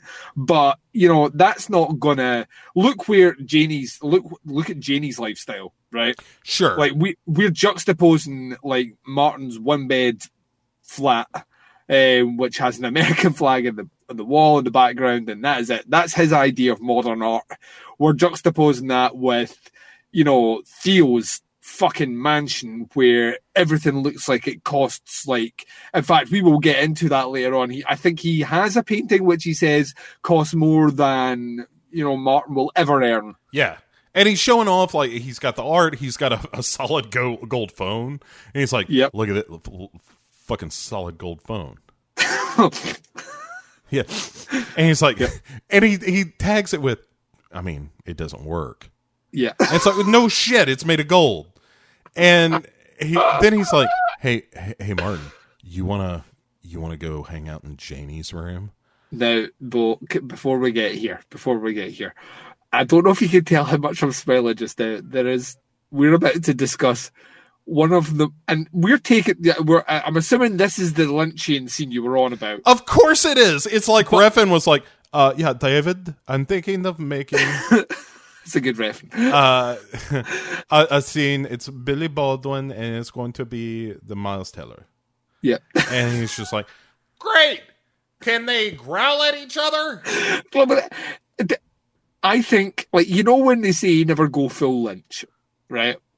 I think he goes, like, I love this scene coming up. I do too. but I also think like Lynch wouldn't have done this. I think Lynch would have pulled it by just a little bit, right? And I kind of, I'm so glad that he doesn't. I'm so glad that he commits to the absurdity of what we're about to get, which is one of the most surreal things I've ever fucking seen. And that is post us spending a year discussing Twin Peaks. I, I disagree that Lynch would have pulled back. I think this feels right in Lynch's No, it would, it would, the, yeah, if, if Lynch had directed this, the tiger would have been someone dressed up like a tiger. right. It would have Right. right. It, it would have been uh, the dude from uh, People Under the Stairs, Everett McGill, Yeah, dressed uh, as a.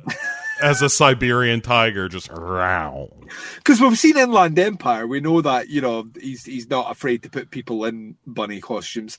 Um, but this is uh, it is so wonderfully fucking bizarre, like Yeah. so wonder. And this is like, see when you were like that, the the second episode is really the where people will stick with the show or leave the show. No, no, no. This scene coming up is where people leave the show. If they're not, if they're not invested, you don't stick with the show after this. You're- I'm, I'm almost yes. hundred percent sure of it. You're probably right. It's just uh, because we're we're both such Lynch fans. Oh, of when course, something like this it. happens, right? It's like, well, the show just became the most awesome thing I've ever seen for a second. all all right, so they go into like Theo takes Martin into his daughter's room, and he sits on the bed and starts petting this stuffed tiger, and So then happy right now. he holds the tiger's head in front of his own and then just kind of purrs for a minute. And then he says, uh, he tells Martin, he's like, hey, have a seat. And so Martin sits down. So he throws this tiger that he's been purring with Yeah. at Martin. And Martin gets in is like, uh, okay. and just holds on to it. And then Theo, aka Billy Baldwin, finds another fucking stuffed tiger from Oh, yeah. somewhere. Just because there's stuffed tigers are plentiful. yeah. there's stuffed animals all over this room. He grabs another one. Once again, then, doubling down that she is fucking 16. She's a child. yeah. And then just starts growling with this tiger. Yeah. And he's like, then he just suddenly drops the tiger and then puts it in his lap and kind of pets it. Yep. And it's like, I just figured something out. You know, you know what I want? I want you, Martin. I want your life. And he's like, uh, what? And he's like, Do you know what I do, Martin? I run a multi billion dollar hedge fund, and all we do is buy and sell shit all day. And I want the rights to your life. And he's like, Uh, I don't think that's how it works. And it is incredibly weird. And then weird. then he starts hitting on Martin by basically fucking this tiger in his lab yep. and just being like, So, after your date with my daughter, you're fucking tonight, maybe you'll stay over, huh, Martin? And he's just like, Uh, probably not, sir. And he's like, a- as soon as he gets shut down, he just kind of chuckles Yeah. and then is like, "All right, we'll have her back by midnight." And he's like, "Uh, okay." And he's like, "I'm just fucking with you, Mark. I'm just fucking with you. Just- bring her back. Yeah. And he's like, don't even bother bringing her home. Just make sure she gets to school on time." And then he does this fucking jive out of the room, Yeah. Stops in the doorway, spins around, throws up the peace signs, and says, "I am not a crook." That's amazing. and then walks out of the scene like I'm done. Thanks And, uh, everybody for coming. And the Emmy for best one-off character in a 13-hour, 10-episode Amazon television series goes to William Baldwin for It's- Theo, and the, it's the fucking greatest thing ever, Ball. It's so weird and so surreal and so bizarre and, and like to. Do you know how like if if I'm reading a script, right? Do you know how comfortable you have to be with the director to do a scene like this? You know what I mean? Like that, it's what they say about Lynch. You just have to. You're like you do that, and Lynch barks commands at you, and you're like, really? And you just and you just trust him. And if you trust him, what comes out the other end is fucking cinematic gold. And that is what is happening here. This is televisual gold. This is this is committing to the most weird like he's never done a scene william baldwin will never do another well maybe if he's in the show later on but he will never do another like i have a fucking stuffed toy and i will communicate through it. Seen ever. I will dry hump this stuffed toy on miles teller's lap. He's never going to do that again and i am fine with that because what we got here is just a slice of weird and wonderful. No it, it is a tremendous like Billy Baldwin goes for it in a way that I just never would have uh, expected from him. And he's incredible. He's hilarious. It's a wonderful scene. And I think you're right. This is the point that if you if you're not down for this, then just get the fuck out of the show. yeah, yeah. yeah. This is this is your this is your uh, this is your first lap um, of what will be a massive, massive race. And if you finish this first lap and you're already a bit winded, now is the time to sit out and, and do something else. Do something else with your life. This show will be fine without you. Uh, uh you know, everything's everything's good, baby. Also, I want to do a correction. I think I said William Baldwin was in Usual Suspects. It's Stephen Baldwin that's in Usual Suspects, I think. Yeah. Not all William Baldwin. All right. Well, that makes sense. That's been plaguing me since we started talking. Uh, and I mentioned that I was like, I need to, I need to correct that before someone writes in ebooks and what the listeners are like with their opinions and facts. Ah, fuck. I, I just hate them so much. But this is the um, this is this is to me once again. If we have got 13 hours, the most expensive 13 hours of Amazon TV of all time, just to have this one scene, worth it. Yeah, it, it's a tremendous moment in in filmic history. Uh, and it made me very happy. So then we, because we can't be happy for too long in this show, no. we then cut to Martin, who is in uh, his Jeep with Janie asleep in the passenger seat. Like they've been out and she's just fallen asleep. And he's taking a moment where he's just looking at her. You know, he's mm. kind of taking her in. And uh, he gets a call from uh, Celestino, who's like, "Hey, man, uh, you need to meet Damien." He's like, "I'm busy right now." He's like, uh, "Fuck that, I'm right here." And he bangs on the window, waking Janie up, who is mild. She's not like crazy freaked out about this, but she's definitely like, "What's going on?" Yeah, and he's yeah. and he's like, "Hey, it's cop stuff. I'll be back in a minute." so he takes a walk with Celestino to meet Damien, and Damien's like, "Hey man, I told you to fucking take care of of Jesus." And he's like, "Yeah, yeah, well, I'm gonna. I just haven't yet. I had to do this thing with my girlfriend's dad. It was pretty weird." And, and but he also he also says at this point he thinks he can frame him, right? And and you know Damien's like that. No, no, no. That ship sailed. You said you couldn't do that. You are now killing him. That was that was the agreement. We've we've all settled on this. That's what's going to happen. And, uh, you know, obviously we don't want you using your piece. Driver clicks the fingers. All of a sudden, a gun just because this is the this is America, I suppose. You just click your fingers, and all of a sudden, a gun just like material. Right, not just a gun, but a, it's a clean gun that has no record. So yeah, it is a yeah. completely anonymous killing machine. Yes, untraceable weapon of death. Yes, uh, like it's handed over, and they hand it to him, and it turns out Martin still isn't. I don't think he understands that he is between a rock and a Damien, um, and Damien ain't fucking around. Yeah, yeah. He, no. He's he's like, look, you're basically working for me now, yeah. and and you need to get off your ass and do this thing. And uh, so Martin's like, all right, I'll take care of it. Jeez.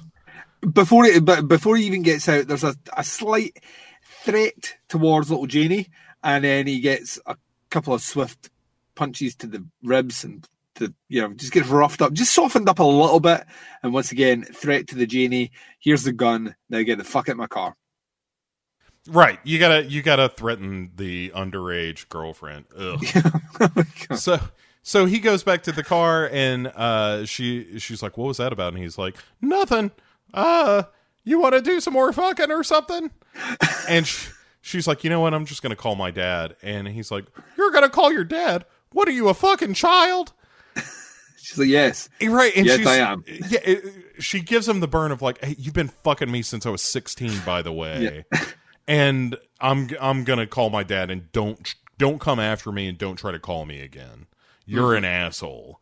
And he's like, "Wow, she really took that for hard." And uh, then we cut to a moment where he's hosing out the back of his cruiser because it's filled with vomit and blood. Yep. Uh, for no good reason. Like, we don't see that scene or anything. It's just like, hey, here's a day in the life of Officer Martin um, ho- hosing out his car. And uh, the captain is is looking on here. Yep. Captain Wilcox. Yeah, Captain Wilcox, who is a uh, an older lady, and she's like, uh, "Hey, I know you've been under a lot of stress and whatnot lately, but are you going?" And he's like, "What the fuck are you talking about, lady?" and she says, "To the memorial, Larry's memorial. Are you going?" And he's like, "Oh, yeah, uh, sure." Um, so then we we leave that to go to Amanda's house where she and her friend are unsurprisingly doing a lot of cocaine. Um, and Martin shows up, and Amanda is like, uh, "Oh, great, you're here. Do you have that money that you owe me?" And he's like, "Get her out of the room." If you're going to talk about this, and and this is my favorite moment of the scene where the the gal pal leaves for a second and then comes back to get the plate of cocaine, Yeah. and Amanda is like, "Hey, don't do it all." yeah. And so you kind of know, like, this is a rough dynamic. Like, they're both pretty young women, but they are coked up to their gills and mm-hmm. are not doing well. And so Martin gives her the money and she counts it up and she's like, Hey, this is 1750. This isn't even the two grand that you talked me down to. And he's like, Well, that's all I had. So, you know, fuck off. And uh then she's like all right well hey you want to hook up while you're here? You know maybe like go uh, out on a date or something sometime? And he's like no.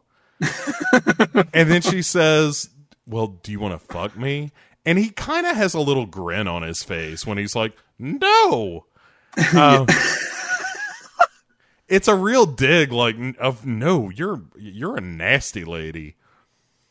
And uh anyway i thought that was kind of a funny moment um anyway so then we get to the the meat of uh our story for this episode where martin is now trying to track down jesus and he's staking out this place that's run by the, the mexican gang i guess Yeah. and so he waits till it's like super late night slash early morning and and creeps inside with his clean gun and for some reason there's just a naked dude hanging out inside Yeah. who who bum rushes martin Literally bum rushes him. Yeah. yeah and they they scuffle for a bit and martin ultimately gets him on the ground and shoots him Yeah. and, and he's a bit shocked by this. This is the first time we see the kind of crack in the armor of Martin, where he realizes this is not what he thought he was doing, and now he has killed someone. And not the right guy not no, the guy not, that he came not to even kill. close. So yeah, so he's fucked up. Then we go to this memorial slash poker game, uh, or maybe it's just the table that reminds the- me. Yeah, just the, like yeah, it's the table looks like a giant poker table, but they're at this memorial and um, yeah, they're they're they're, they're look, remembering Larry and a, a kind way, which we never got to see that Larry, but like no, the only, the only the only side we got to see of Larry is the side that I'm happy is now going into the ground. Um, so you know, you're like good runs to bad rubbish. Uh, but they're going to do like this charity whip round, um, which is kind of nice that they're going to do that. And at the same time, they are they're all going to have like pancakes and waffles, and the meal sounds amazing. yeah, it sounds delicious. I'm like, yeah, give me all that stuff. But that's what Larry would have wanted. And, you know, once again, Martin's kind of standoffish from the rest of it. And Wilcox just like corners him and basically says, listen, I don't know what your plans are, but, you know, we think you are detective material. You're on the up. you're you know you could go at the top. This is going to be a great move for you. And once again, Martin just seems not like it's it. It's weird because like he's he's just said to Janie's dad, "Listen, this is this is where I want to be. This is a career that I want to have, and all the rest." And then the first offer of an advancement here, which would help him, he's kind of like, uh, and I don't know, is it because he's compromised? Doesn't sound like we don't know well enough to know. Is is it because he's compromised? He doesn't want that extra responsibility, or does he think it'll be used against him in a, you know, a worse way? You know, with more power and more responsibility, more access, this could be twisted and warped, or does he feel like he doesn't deserve it? Or like what, yeah what i is- don't like his first reaction is like how about flying a helicopter? What's Yeah, that like- like? like what the fuck are you on about? Right she's like what the fuck? What helicopters? What are you talking about? He's like i don't know. They seemed cool. Um and, but yeah it, it, he he seems very reluctant for advancement. And and like i said i don't think we have uh, a clean answer to that just yet but Yeah. clearly there is something that is holding him back and it- it's just not detailed at this point and and i don't think it's clear. Um but then he gets a phone call and it's just like hey captain lady i gotta go. And uh so he fucks off uh to go meet damien who is like hey uh you know this girl and they've got amanda uh handcuffed to I don't, like some kind of ballet uh footrest or something Yeah. it looks like a dance studio or something and uh uh Damien is like, "Hey, FYI, she sold you out to the Mexicans, so they know who you are, by the way." And he's like, "Well, why why did she do that?" And Damien's like, "Cocaine. Have you not paid attention to anything about her? It is she is leading a cocaine-based life." And Yeah. and they offered her a bunch of cocaine. And then she told them what what they wanted to know. It's like it's like uh, like the criminals are like who is who is the cop here? Yeah, yeah, like uh, a super detective. It's fucking cocaine. So, so Damien is like, "Hey, so now you super work for me yeah, because uh, I, I've found this out. I've brought this information to you. Oh, by the way, uh, here's a gun. You need to take care of this." yeah, and I don't. You never hear a gunshot or anything. He just kind of exits the building, and then he sends a text to Janie that is Yeah. just, uh, assumedly after just murdering a woman in cold blood, is like, "I miss you," and then she sends a back a picture of her just like sitting around, you know, like a picture of just her face, like, "Hey." I guess we're not totally broken up. I'm, you know, I'm emotional because I'm fucking 17. and that's it. That's episode one. that is episode one. We get some moody sounds uh, of Cliff Martinez, like kind of just spinning those synths out, and uh, yeah, episode one finishes, and um, might as well just thoughts on the first because. Uh, FYI, we ain't returning in the next episode at all to this story. We are we are going to uh, spend some time with Jesus and his familia. Um, what did you think? Uh, I, you know, I, I think I was still on the fence at the end of episode one. I was like, this Right. seems really, it, it seems very Refn Yeah, for sure. But I'm also really intrigued. I like, I like the fact that all the characters are just total shit bags. And, but I didn't have a character to kind of hang my hat on. Yeah, and and I think that's what see or not season two, but uh, I think that's what episode two gave me is that Yep. character that's like I am now totally invested in this because there is one character that every time they're on screen I'm into it. It, it wouldn't uh, by any chance be the High Priestess of Death, Bo, would Of it? fucking course it is. Fucking badass as fuck. she is the closest thing to a supernatural entity. There there comes a point in every viewer's life when they're watching Too Broke to Die Rich that they have to decide is this show for me? And we we talked about like okay, so the scene with Billy Baldwin is amazing and I can't Be think of a- tiger, Right. tiger. I can't. I can't think of a single good reason why anyone would leave the show after that, but maybe, maybe so. However, episode two, entitled "The Lovers," uh, you know the the the vital stats on this, of course, being Nic- Nicolas Winding Refn and Ed Brubaker, uh, are really the creative forces behind this, written and directed by um, uh, Winding Refn. Um, so here's what th- this whole thing is basically in Spanish. There with with very few exceptions, and at times they can be rather sparse with the subtitles. You know, like the- this is very much about putting the both the viewer and Jesus a little bit in in an unfamiliar place, and let's see how this all plays out.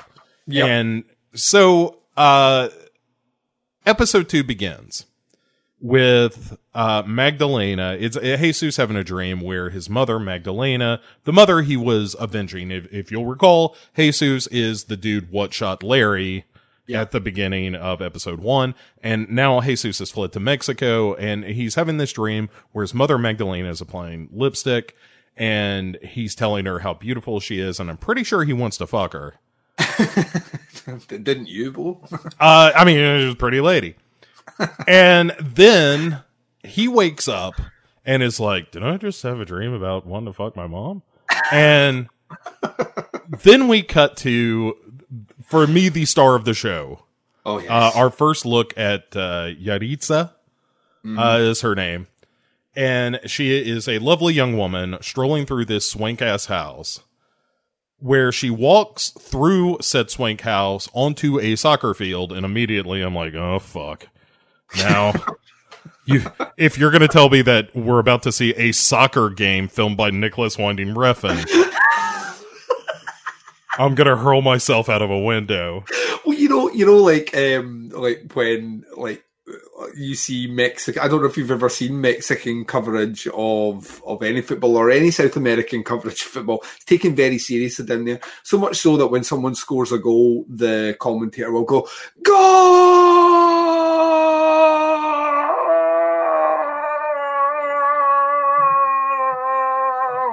You know, we'll scream it for a while, right? Right. Well, be, because it's only going to happen once or twice the entire fucking three hours.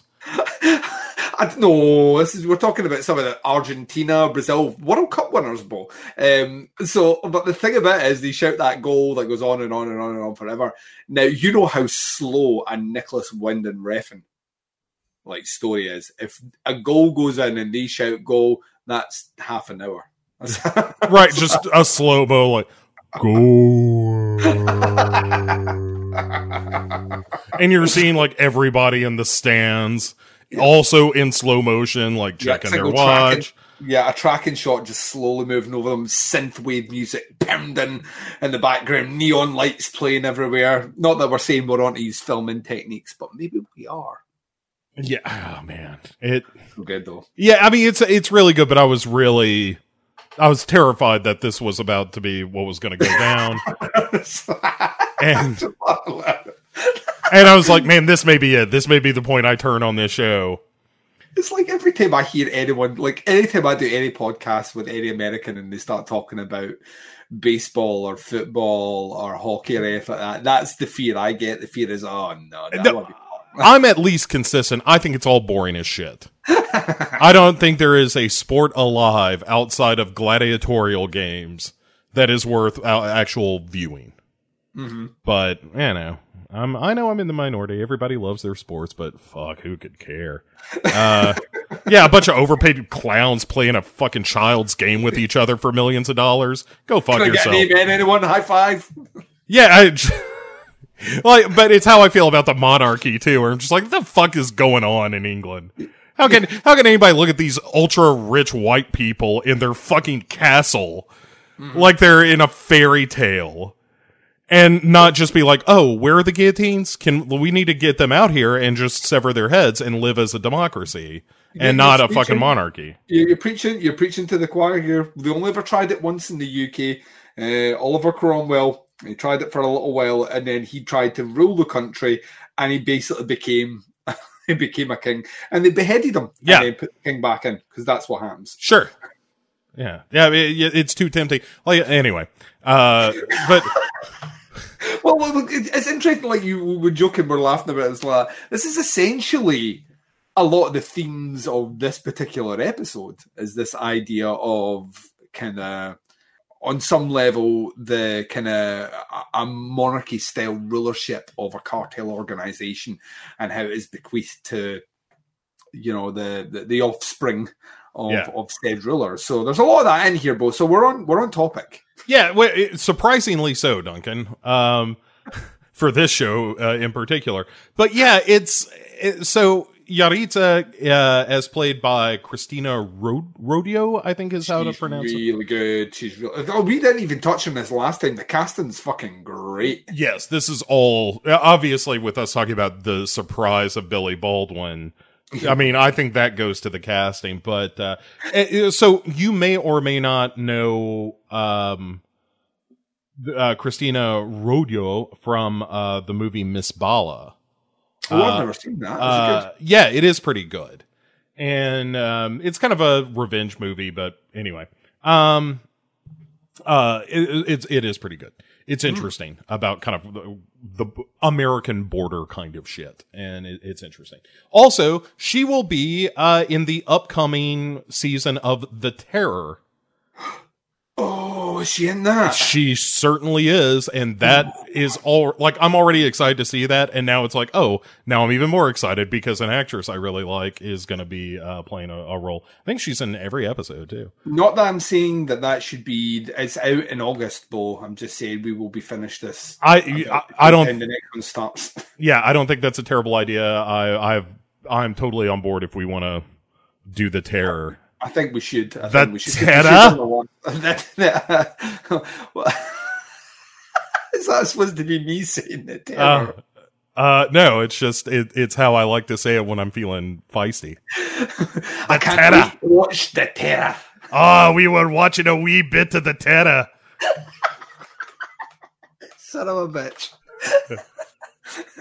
You lucky you got your independence, you shout at bastards. yeah, yeah, but uh, you know, uh, what was uh, I can't remember who said it. A bunch of slave owners who wanted to be tree, uh, be Yep. free. A bunch Be of free. what a bunch of shrinking fucking violets those founding fathers were. Anyway, uh, good for them though. Democracy's a great thing. God bless the Greeks. Um, Yeah. and it was so. Let's get back to Yaritza, uh, who is awesome. Yes, she will be on the terror, and we will do that. And then uh, she's basically sitting at a table that's this big Last Supper setting where you've got Jesus on one end, and then her, and then uh, Don Ricardo, who was the guy that we saw earlier, that was like, "Hey, you're kind of a son to me," telling uh, Jesus that, "Hey, you're more than a nephew. You're you're a son to me, and you seem like a pretty good kid." Um, and you I'm glad you're here in Mexico. And then, uh, along with him is Miguel, who was the coach of the soccer team, up to and including pointing a gun at the players. Which yeah, I is- don't think they took him serious at first. He's like that. If you don't win and you don't score goals, I will execute your family. And then I think someone smiles, and then the gun comes out. Yeah. like don't fuck. Do not fuck with Miguel. Miguel does not look like a man with whom you want to fuck with because he's got a gun and he knows how to use it. Yeah, but uh, now I'm on board. I'm like, all right, now this is a soccer movie I can get into. Fuck, bend it like Beckham. I want to see like you know Reservoir Beckhams or whatever this is gonna be. Stuck in the middle with you. Don't don't point that soccer ball at my dad. Why am I Mr. Pink? Why am I Mr. Pink? Oh man, that would be great. So, but all right, so it's they're they're having this soccer practice and and having this breakfast and whatnot. And Don Ricardo, who is older than shit, uh, and he's w- not well. We know this. He's got a he's got a colostomy bag as well, and he's he's he's not well. right, um, he's not a well a well man at all, and very much resents being taken to the well every morning. Mhm. Sorry, that was a Peter Cook Mhm. joke. Um, yeah.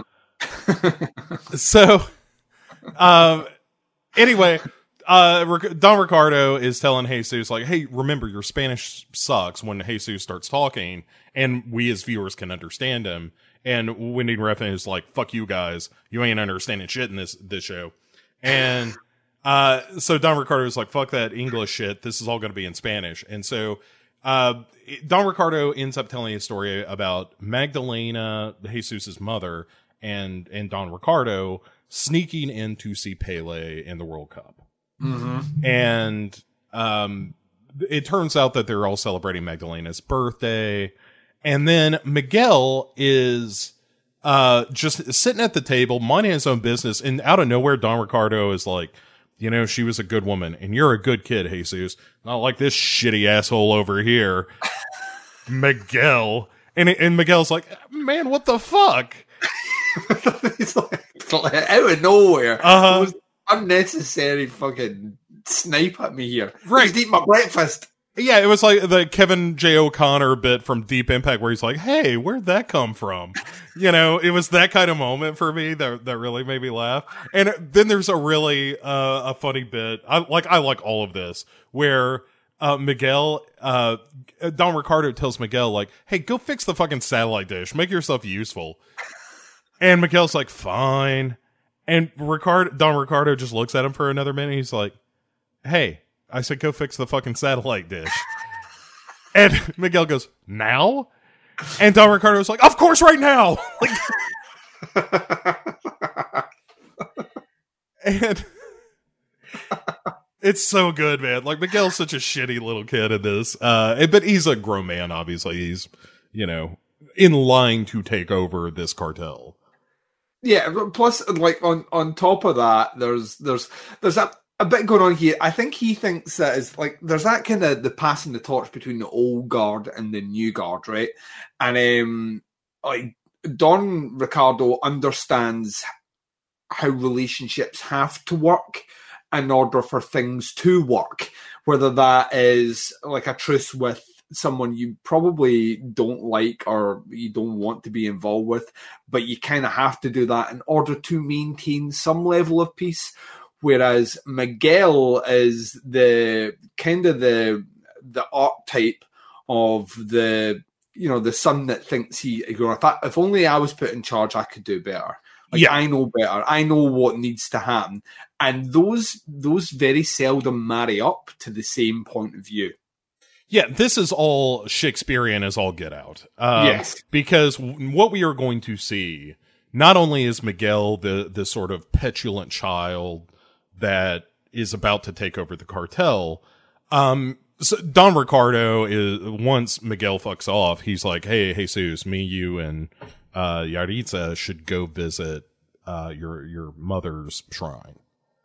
Mhm. and and which is exactly what it is. Like it's a place inside the house that's a picture of magdalena and candles lit and all kinds of shit uh, around there. Like uh what's it jesus uh offers up the gun he used to kill uh Larry. and as as part of the shrine and stuff so anyway so, and everybody just goes on this weird like fucked up spirit journey while they're looking at this shrine where uh jesus goes back to his jerk fantasy about his mom that we saw early on and yaritza looks like she is whacked out on on shrooms Mhm. and um like don ricardo is doing his whole thing and then yaritza tells jesus that uh that she's basically spoken with uh his mother with magdalena and is like yes and she gives you her blessing Mhm. and like uh, this path that you're on now she is watching over it's kind of what ricardo said where he's like hey some doors closed for you when you killed that cop but what you know your mother is going to be proud of you Yeah. and and that's what yaritza is saying as well and Yeah, but in Yuri- in kind of a spooky way Well, yeah, Yaritza seems to be able to like commune with the dead.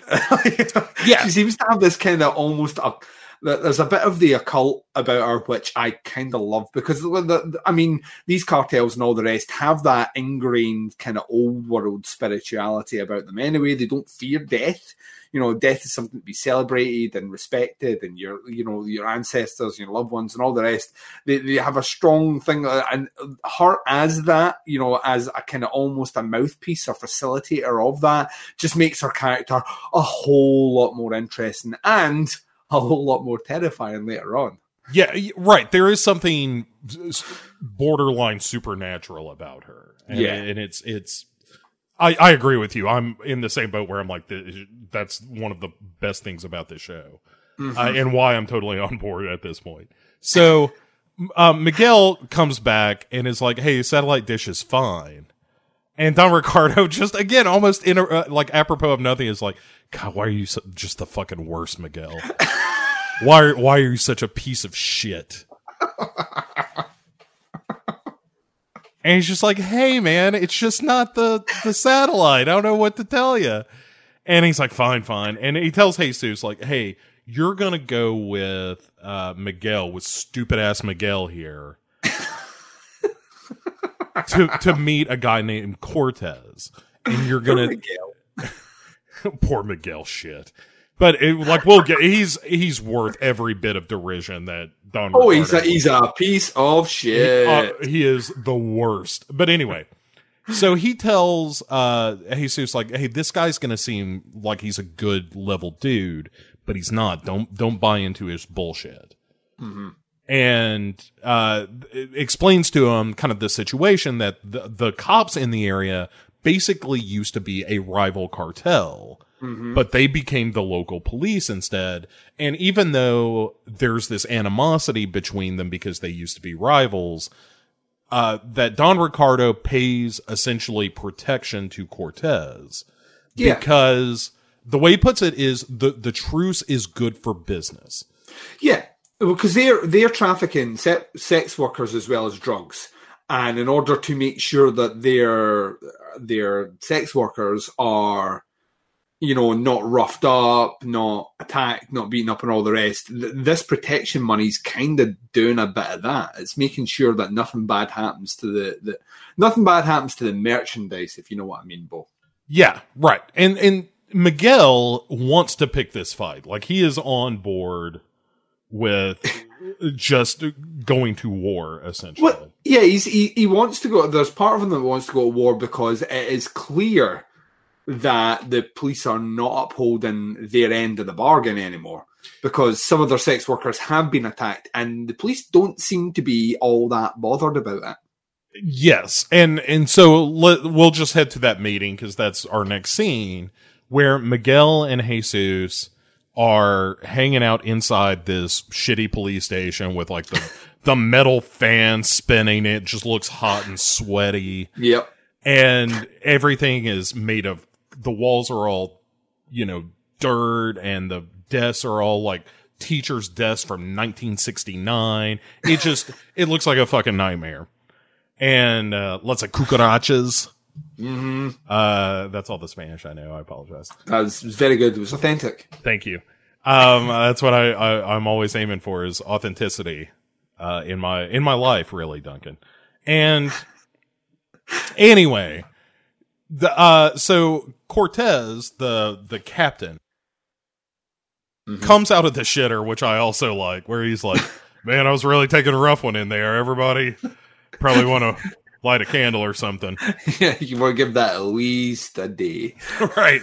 Yeah, it ain't, it ain't supposed to smell like roses. You know what I mean?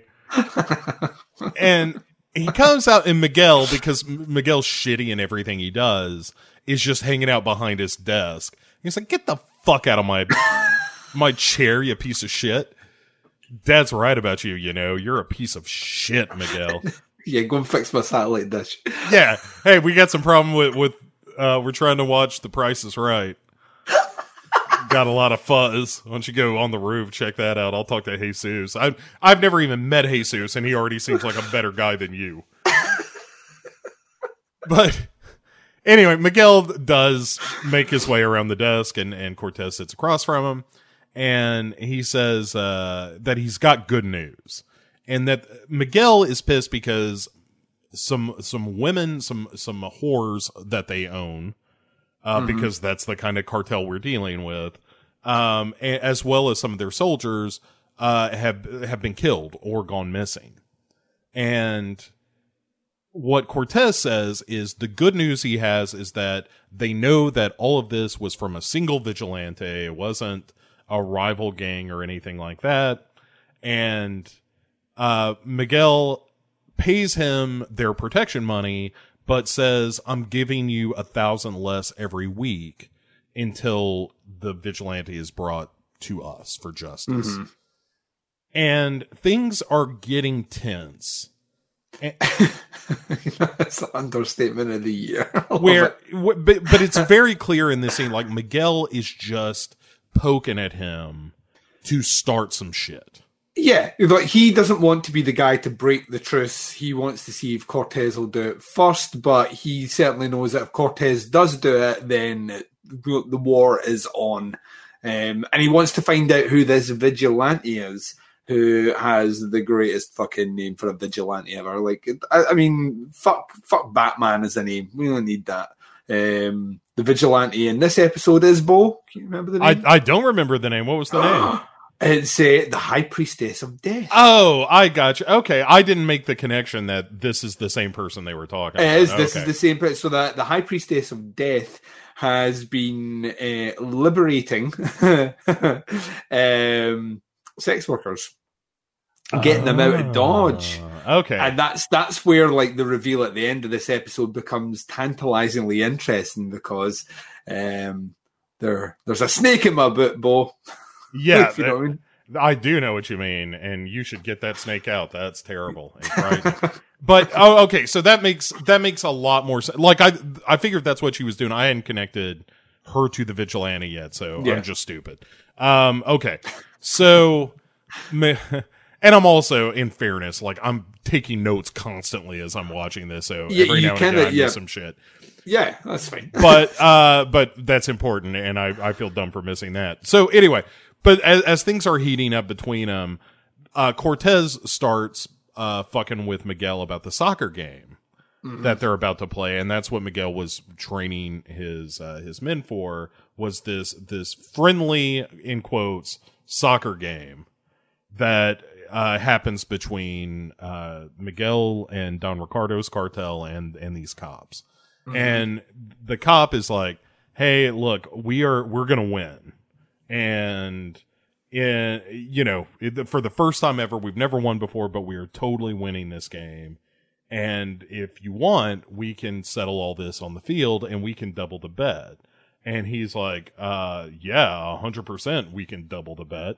And uh, Cortez is like, you know, smugly happy about this, of course. Mm-hmm. Uh, they drink to to celebrate the deal. Like Cortez spits in his hand and offers it to Miguel, and Miguel is like, "Fuck that! I'm not touching your spitty hand. That's gross." Plus, I didn't hear the I didn't hear the sink or the tap on in that toilet when you came out. Did you even wash your hands? Uh, Almost certainly not. No. Why on earth would you? The shitty spitty hand. I don't want that. Yeah, right. I don't need your shitty spitty hand, he said. And so uh anyway, uh the, to seal the deal like uh Cortez is like, "Well, if we're not going to do that, what what should we use?" And he's like, "How about uh good old-fashioned cocaine and booze?" and and uh it, there's a great moment where it's the camera is kind of panning toward Jesus at this point. point, and Miguel is like, "Are you sure you don't want some cocaine?" And Cortez says, "No, but you know what? Leave it out." Whereas, like, oh, he's totally about to do some cocaine. It's just like, all right, I'm gonna wait till no one's really looking. Yeah. Um, So then they introduce uh Miguel introduces Cortez to Jesus. And Cortez says, like, I knew your mom. I actually we grew up together. I liked her very much. And uh, then he says, "So are you gonna play soccer?" And Jesus is like, "No, soccer is bullshit." And also, if you don't score, Miguel will shoot you. right, and just like it, it's a terrible sport, and no, I'm not gonna play. And and uh and then that's that's kind of enough of that. Like everything's we we've set up all we need to set up here as far as uh, the rivalry between these two. And then we cut to a moment where Miguel and his buddies are just out in the desert shooting automatic weapons for for good times. mm-hmm. And Jesus is just leaning against a, a tree like you do in a Nicolas Winding Refn movie, looking cool and bored. And uh, Miguel's kind of right hand man, a guy named Gato, says, you know, we should probably just fucking kill Cortez. I mean, he's probably behind all this bullshit anyway. All you know, with all the women and all, all the men we're losing, so he's just not owning up to it. So why don't we just fucking get rid of him and his men, and then we're solid? Yeah. And Miguel doesn't seem too keen on that. Like that doesn't make like he weirdly wants Cortez to make a move in order to justify the war. He just doesn't want to go out and do it straight away because that's not what his dad wants. You know what I mean? right, And then and then shitty right hand man makes makes a makes an observation. To be honest, but it's an observation we as viewers are making that you know Don Ricardo probably isn't going to be around all that much longer. Right. And there's an indication, of course, here that, you know, uh, perhaps Don Ricardo might be grooming Jesus to step into that role. Yeah, Uh, because he, there's a lot of like, here's who Cortez is, and I want you to pay attention to this, and, you know, trying to kind of get him up to speed. yes, And so then we, oh man, we go to Yaritza, who is Yep. just out in the middle of the desert, like you do uh, in a Nicolas Winding Refn film. and she goes to a big rock which contains the names of all the Wolverines who gave their life in the invasion of America. Um, no, it's not that. It's in No. instead a shrine out in the middle of the desert to the High Priestess of Death. yeah. And it's people who have come out and like left gifts to the high priestess of death. And Yaritza leaves a gift of her own, which is a bullet. so fucking badass. Right. And that's the whole scene. It's just like this this hot chick out in the middle of the desert leaving a bullet as a as a sort of offering to the high priestess of death. And that's all you need for this scene. Yeah, Like, be uh, the tiger, plenty. Will. Be the tiger. Oh, it's so good. But then, uh, just to prove how Nicolas Winding Refn this show is, uh, there's one line to sum up the next scene. And the, the scene itself goes on for about three and a half minutes, Yeah. which is Miguel and Gato enjoy some whores. Yeah. Probably what was in the script. Yeah. Um, It's just long, slow shots of them and women who look incredibly bored. yeah. Uh, You've got to assume it's their sex workers. yes, they they are all sex workers. Some, I'm sure, not by choice. No. and and Miguel and his dudes just enjoying them as they see fit. hmm Um, and it's not too shocking. We'll get to that in a minute. so we then go to the the game uh, that we've been talking about in this episode, the soccer game between uh, Don Ricardo's clan and uh, Cortez and his men. And we start with Miguel and Yaritza and Don Ricardo all watching the game. And uh, Don Ricardo is saying that what's important about this is that they play a clean game. Yeah, of course. That it is it is the one day out of the year that they're not trying to fuck each other over or looking for the angles. They, they in a lot of ways it's the day that proves the truce can work Yeah. so that hey we're going to come together on this day and we're going to do this thing and nobody's going to fuck with it and nobody's going to try to play the angles we're just going to have a day except they still don't like each other. As as proven when cortez comes around to pay his respects uh, Jesus, of course, doesn't say a fucking word to him because he's a Nicolas Winding Refn character. And and a protagonist of sorts, and therefore does not speak unless you know you're putting the the torture to him. And uh, but Cortez uh, like shakes Don Ricardo's hand and is telling him all about you know how how glad he is that they're friends and how how the friendship is continued and yada yada.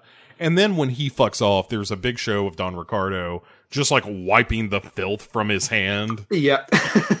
after shaking. Like nobody in the like in this way, Miguel is the apple that doesn't fall far from the tree and not wanting to shake his his awful hand. yeah. But uh, anyway, so then Don Ricardo has Jesus help him with his colostomy bag. Mm-hmm.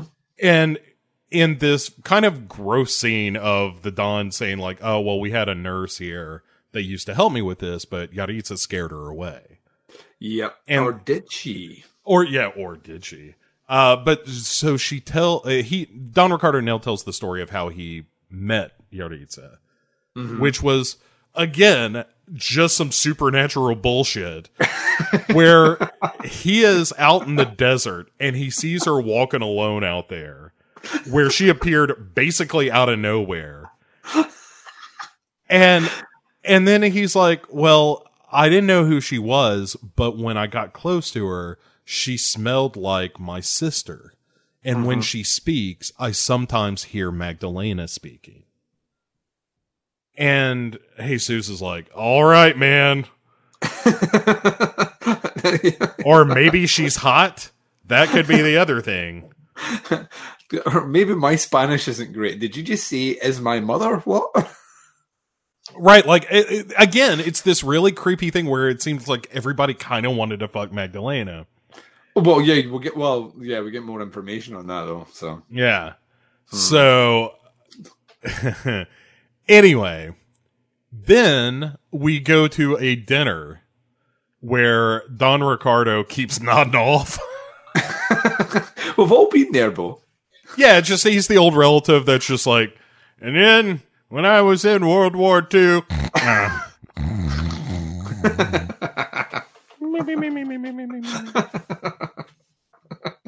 And somebody starts to eat. Miguel is like, "Hey, the fuck are you doing? You don't eat until Don Miguel says or Don Ricardo says so." And uh, he's like, "All right, but this old man is just sleeping at the table. We're all waiting to eat." And every now and again, he wakes up and he's telling the same story about seeing Pele. Yeah. And then there's a rare compliment from Don Ricardo in Miguel's direction where he says, I'm proud of you for playing the game. It turns out that they lost, by the way. But he's he tells him that he's proud because he played the game, and he tells Miguel not to feel bad just for playing. Because sometimes that's what you do. You just play the game, and that's what's important. And then he fucking dies. Yep. Uh, yep. He dies with a, a compliment which will change Miguel and put him on the straight and narrow, thus obeying the tenuous strings that his father managed to drag together to maintain peace. Of Obviously. course.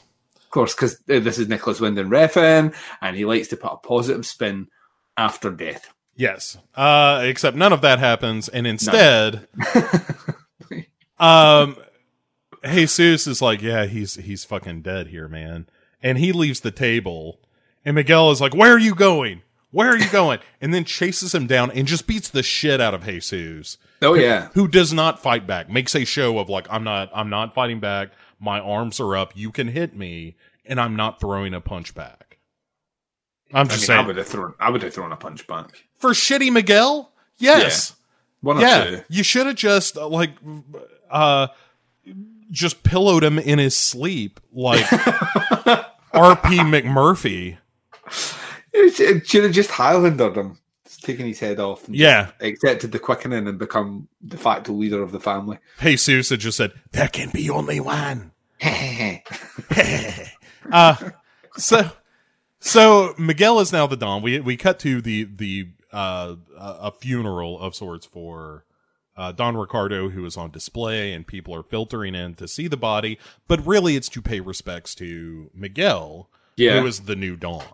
Yeah, the king is dead. Long live the king. Right. And it there it's a great shot. This is one of those moments where I'm like, man, for all the times I, I feel like Winding Refn just gets involved into in some like A level navel gazing. Yeah, This shot of like Jesus at his right hand and Yaritza on his left as he is accepting, you know, the these uh uh well wishes from the mourners is really cool. It's a Yeah. really cool shot. Um oh man, so beautiful. yeah. Did knows what he's doing, Bo. Yeah, I mean, eh, again, he's kind of got a little bit of Jan de Bont in him, where it's Yes. like he's a perfect cinematographer, and sometimes uh, he's a great director, but he's a better cinematographer than a director. Hmm. Um, although I'm I'm changing my tune on on Winding Refn a, li- a bit. You're slowly, yeah. I'm, I'm I'm coming just around. Waiting, I'm coming I'm just around. waiting for the time that I like we start one of these calls and you go, you know, I went back and watched that Neon Demon. That is an amazing film. Uh, yeah, Neon Demon's all right. so. Um, I didn't think it was awful. Uh, I'll I'll tell you what what's gonna do me because I haven't watched the third episode yet, but I know that John Hawkes shows up, Oh yes, and and that's the point where I'm gonna be on board because I love him.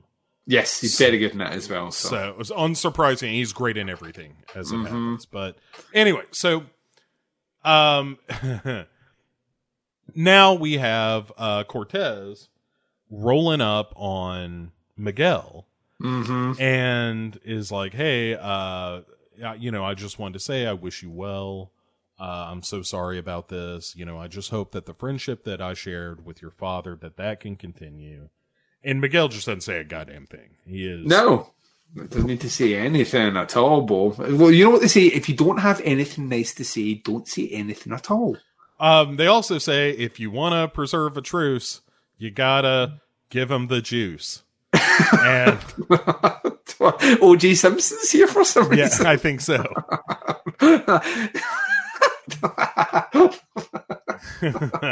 but, but yeah, I mean, like Cortez is just like, all right, uh, I can see you're busy, so I guess I'll see you later, maybe. Maybe. And Miguel Maybe. just stares him down. And he's just like, "All right, I'm gonna go." And by the way, uh, it's a lovely ceremony, and the food was delicious. Yeah, the, the, everyone try the vol-au-vents. They were particularly nice. Yeah, I don't know where you got the charcuterie from, but I I need now is not the time, but I would like to know later. Yeah, yeah. G- give me the details to your caterer. Yeah. Uh, at at the funeral of your father, and and the point where clearly our relationship is is going to change forever. Yeah, it's about to end. yes. So after after the ceremony, Yaritza and Jesus are, are having a chat, kind of uh, like outside on a patio as other people are milling around and, and having drinks and food and stuff. And Jesus asks, like, "Hey, they're having this big three day party. What is this all about?" hmm And Yaritza says, "Well, it's to mourn the death of the old Dawn and to celebrate the rise of this new Dawn." And he says, "Well, why is it three days?" And she says, because she's awesome, um, it's for our souls, and also to see what kind of king we have now. Hmm And that's it. It she just like leaves it at that because that's how Yaritza rolls, where she's just fucking amazing. She just, says ominous shit and lets it lie. yeah. And it's just like that did not answer my question. Why three days? Right, but Like hey, a day and a half for the old one and a day and a half for the new one. What we doing here? they're the perfect couple because Jesus doesn't say shit either. No. So she can just drop, you know, some eggs of knowledge like that on him, and he'll just sit with it for about a day and a half before he speaks again. yeah, I have already reached my quota of five words today, so we'll save. Uh, we'll see. We'll see what we what five we come up with tomorrow. yeah, you know what? You're never going to hear Jesus say, Hey, what's on TV tonight? Those words have never come out of his mouth. So, anyway, so next we go to you know back to our our sex worker station hmm where the tangerine dream has turned into a tangerine nightmare. Oh, nice, Bo. Nice. Well, yeah, that's the professionalism you can expect out of a show like this. and Miguel pulls uh, just a random girl on stage. And the thing that's both cool and terrifying about this scene is you don't hear any of the dialogue, you just hear the music and Yeah. see Miguel standing beside this girl in the spotlight on this shitty stage, explaining something to the crowd, who then get up and begin loosening their belts. yeah, And I think uh I hear a train a coming. yeah, It's yeah, coming round the bend. yeah. Coming being the right word. Um, yeah. Like Yeah. this girl is about to be in for it. And yeah, then Miguel goes back to sit down with Yaritza. He's not worried about like being involved. He just decided randomly to ruin someone's life. Yeah. And then he tells uh Yaritza, "Hey, uh once these guys are done, we're going to sell her to a gang in the next town." And uh you know what that means. And Yeah. what it means is that Yaritza is going to be in charge of taking this girl and getting her to this other gang. Yeah, yeah, but once again, you know, in the back of well, it hasn't been fully revealed yet, but uh, he may have picked the wrong person for this job. Or the or the most right person. Well, yeah, but uh, in my eyes, the best possible person for not only this woman but for the viewer's soul. Yes. From Miguel's perspective, maybe not the best person if the desired outcome is what you wanted the desired outcome to be, unless he knows. I don't know. I don't think he does. I think I- he's ambivalent to all. Yes. And yeah, he doesn't he doesn't know or really care that much because he thinks this is all Cortez. Yeah.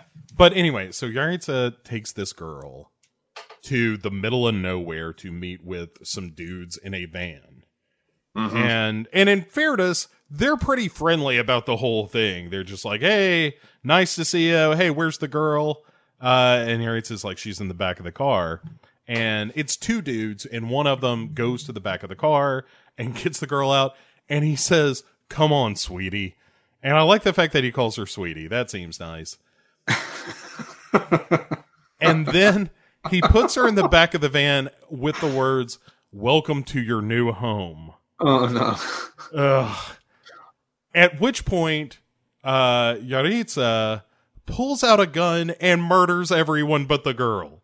Yeah, Yaritza bathed in a red, like, because once again, Nicolas Winding Refn wearing like her get up, which is this. We've not talked about her outfit, which is this awesome jacket, which has. I, I want to say it's tigers, and once again, be the tiger. I think it's like embroidered tigers on the back of this. Yeah, yeah, yeah, yeah. And uh, hang on, I'll tell you exactly, but keep going. Yes, it's, it's like uh, embroidered work, but the jacket itself is like not like a, a long jacket. It's almost like a matador's jacket, but it's also leather and badass. And the way it lies at the top, you can see the guns like in the back of her, in the back of her pants, basically, or trousers if you're Scottish. Um, and that's what, once again what makes her infinitely fucking badass is she's dressed like she's dressed almost a little bit like a kind of like a modern uptake of the El Mariachi um, from the you know the Robert Rodriguez sort of world. Um, she has this kind of matador esque look about her, but just like a biker matador. that's such a thing is now. Um, that's her style. That's the style for 2019 is biker matador, um, and I'm patenting it right now. So it's everyone, yeah. Just to be clear, it is actually a, a bunch of uh, what appear to be flowers oh right, so, uh, more- with eyeballs blooming from them. so even scarier. That's good. yeah, with uh, a skull at the center. Ah, right, right, right. I'm- I don't know what I'm thinking of then, but yeah. So yeah, she's yeah, she's got like once again an upplay into what we're about to hear because yeah, she just murders, she murders everyone except the girl. Yes, and oh, it's so good.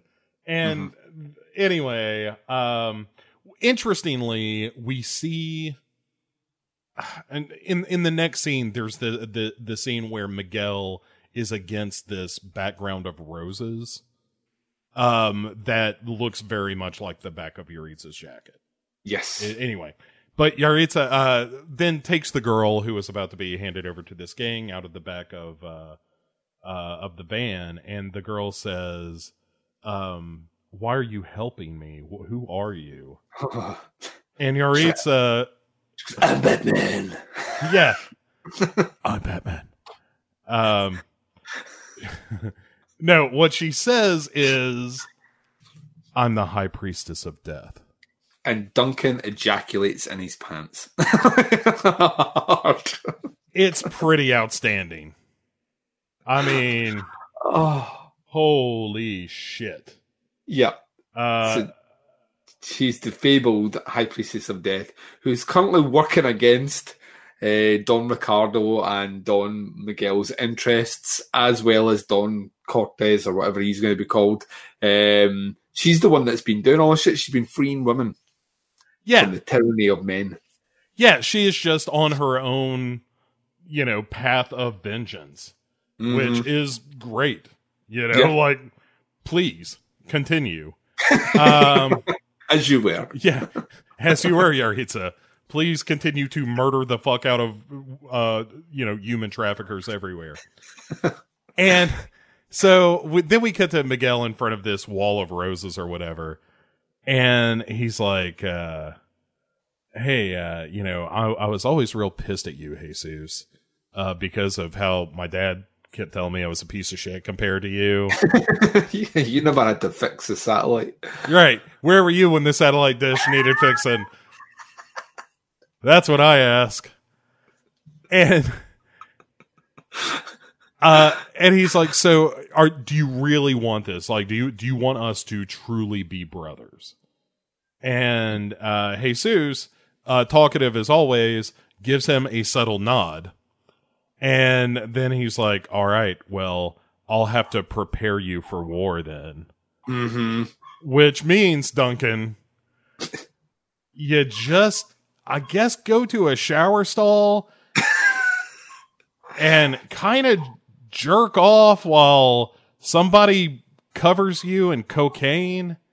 You, th- th- well, this is to me. This scene looked like uh, it's like a baptism, isn't it? So, It- like, it- completely a baptism in cocaine. But I couldn't tell if he was like. I, for at first, I was like, "Is he giving himself a tattoo?" I, And then I think it was a tattoo of love. Which is what I'm calling jerking off from now on. Yeah, the tattoo of love. the tattoo of love. I'm gonna tattoo my chest with my love. Oh fuck, no! Um, if I get the right arc. Um, If I get the right arc, but pick up the right pace. Right, right. finally, finally, we found a good use for trigonometry. Um, so- It, but it's it's fucking crazy, man. Like it- like uh, Miguel is rubbing cocaine all over Jesus, yeah, and then there is kind of an embrace that suggests like, are they about to fuck? That's a, a hypersexual episode. In fairness, Yeah. I mean, I have no idea uh, what is going on here other than, hey, you're doing a bunch of blow. You're both like beautiful young people. All right, fuck, I guess. I mean, why Plus, I not? thought, like, I'm not an expert on drugs, but I thought coke was supposed to have the reverse effect. Yeah. Eh, yeah, yes, after after a time, yes, you you cannot continue to uh to fuck Maintain. Yeah. Right, right. But up front, up front, it's great. Over time, not so much. Finally, we're getting to the heart of Bo's problems. Yeah, too much cocaine dick. Uh, that's my problem. And the Bo Ransdale story. cocaine dick. Too coked to die hard.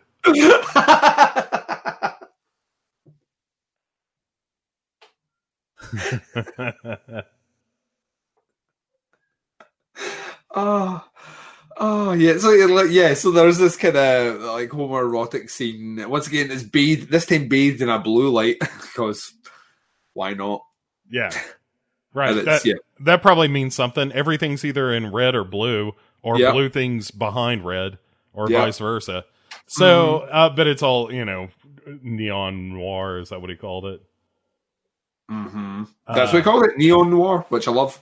Um. Anyway, so the the episode ends, Duncan, with Miguel and his gang having rounded up the entire uh, run of the show Breaking Bad in the desert, where they have them just tied up and kneeling down. yeah, it's a big long line of people as well. Yeah, it's a it's a substantial line of people. And and it's just Jesus walking down this line of people, shooting them in the fucking face. hmm Uh while they very quickly come to terms with their soon to be death. Yeah. and it we stop at Cortez. Jesus aims the gun, and we cut to black. Yeah. So we don't know really what if if Jesus has in fact killed Cortez. That's certainly the implication, but you know we shall see.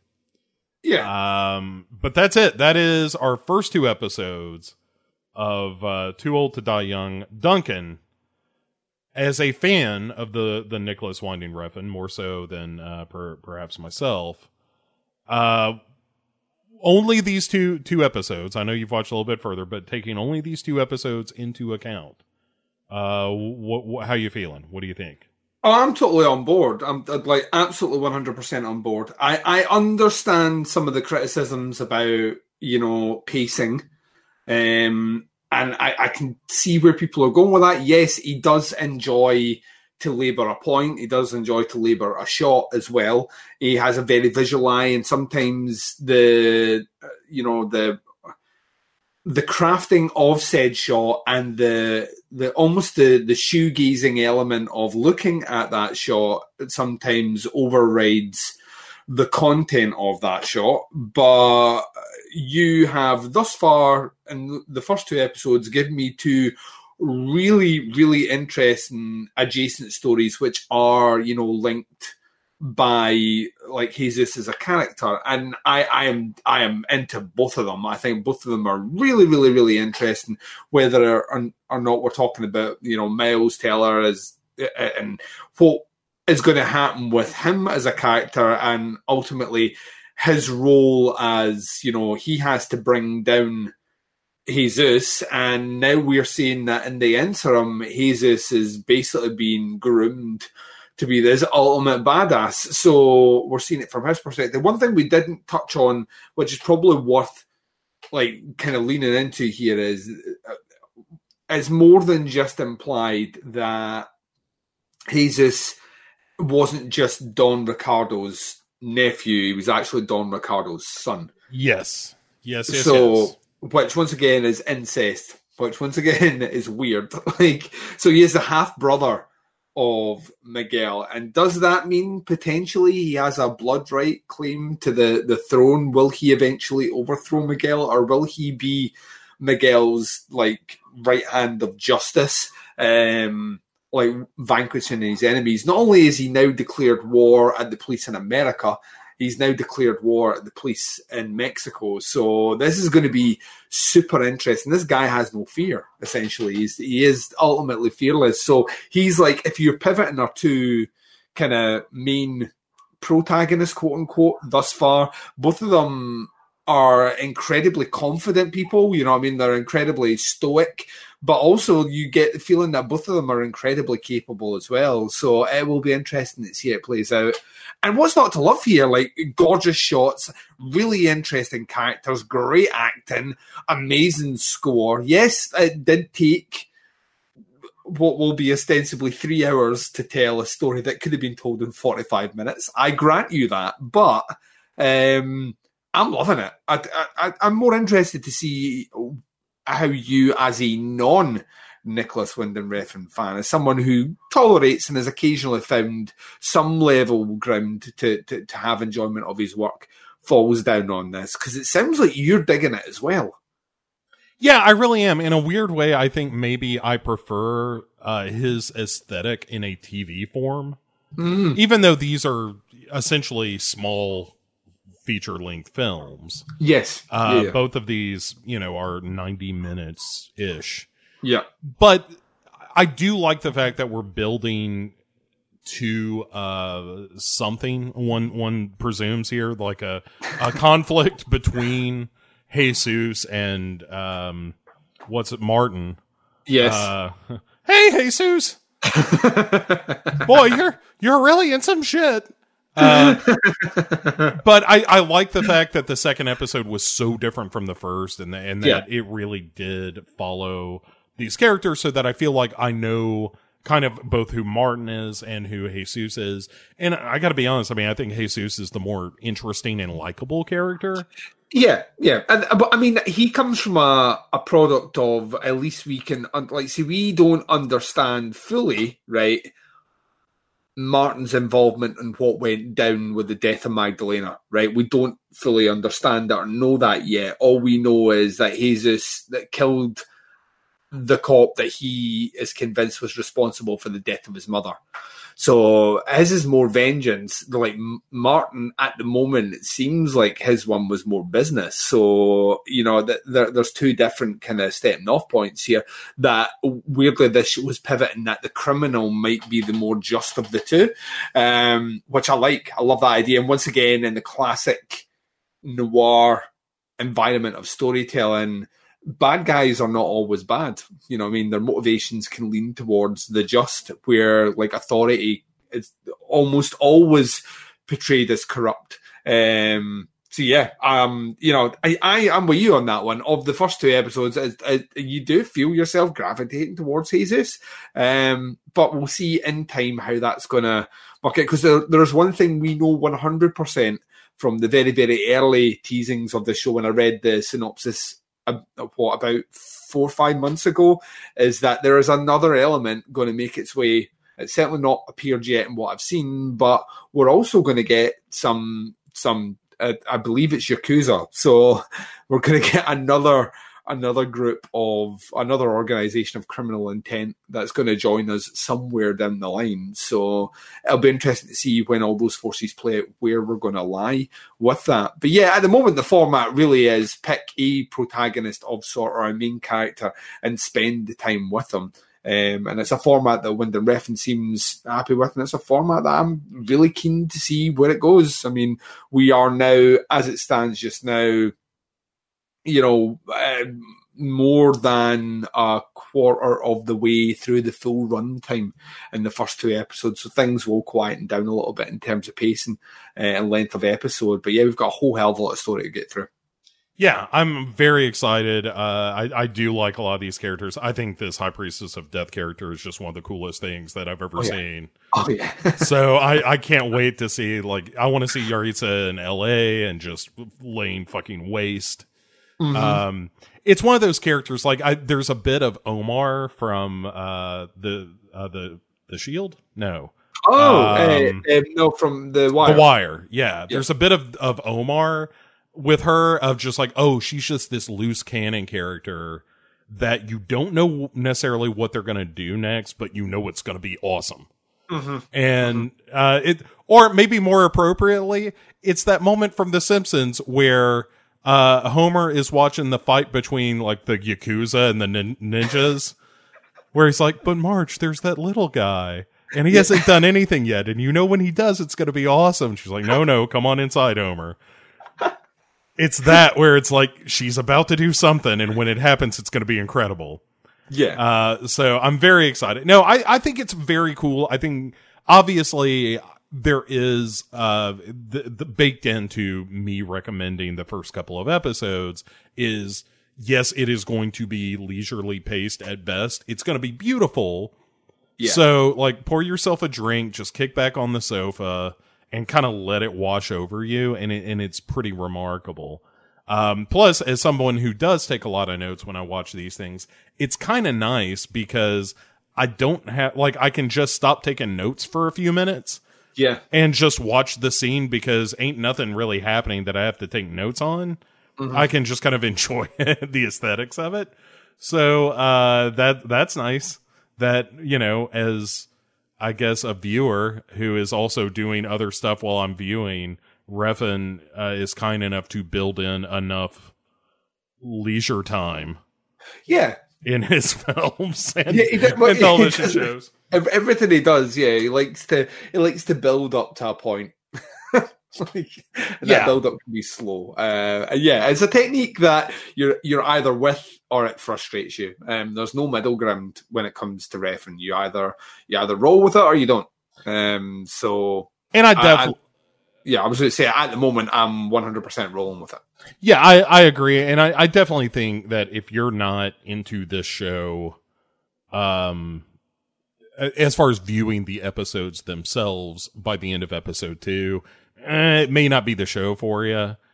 I would Uh, agree. But regardless of whether or not you're watching uh, too long to watch now, you don't have to be watching the show to enjoy this show because we're going to tell you all about it. And if you don't really uh, want to watch uh, uh, Nicolas Winding Refn 13 hour opus, uh, then you can just hear us tell you what happened in it, and then Yep. you can just fast forward to all the stuff with Yaritza. Um, but Duncan, Yes. uh, before we we call her a day here, what we like to do on uh, this show is first of all uh, tell people where they can find you and what you might, in fact, be looking forward to seeing uh, in the in the coming week. Oh, right. Um, so you can check me out on Podcast Under the Stairs. It's tputscast.com or just type in Podcast Under the Stairs into your whatever your uh, podcast listener device of choice is, and it'll pop up there. It will always pop up there. Uh, in terms of what I'm looking forward to checking out, um, at the date of this recording, uh, the new season of Stranger Things has dropped uh, which I am very much excited about. And I have uh, I've just seen Midsommar today, so um, I'll be doing a review of that over the weekend. And Duncan's hot take is go and see that movie. Yeah, and we'll, we'll probably discuss that on the front end of the next episode. Hmm Yeah, I think so. I think yeah, I think it'd be it'd be good just to cover a bit of that at the at the front episode because it's one that I know um, you're looking forward to checking out, and it's one that I'm actually really looking forward to getting your opinion on. So Uh, my opinion is it's a movie. that's a good opinion. Good opinion.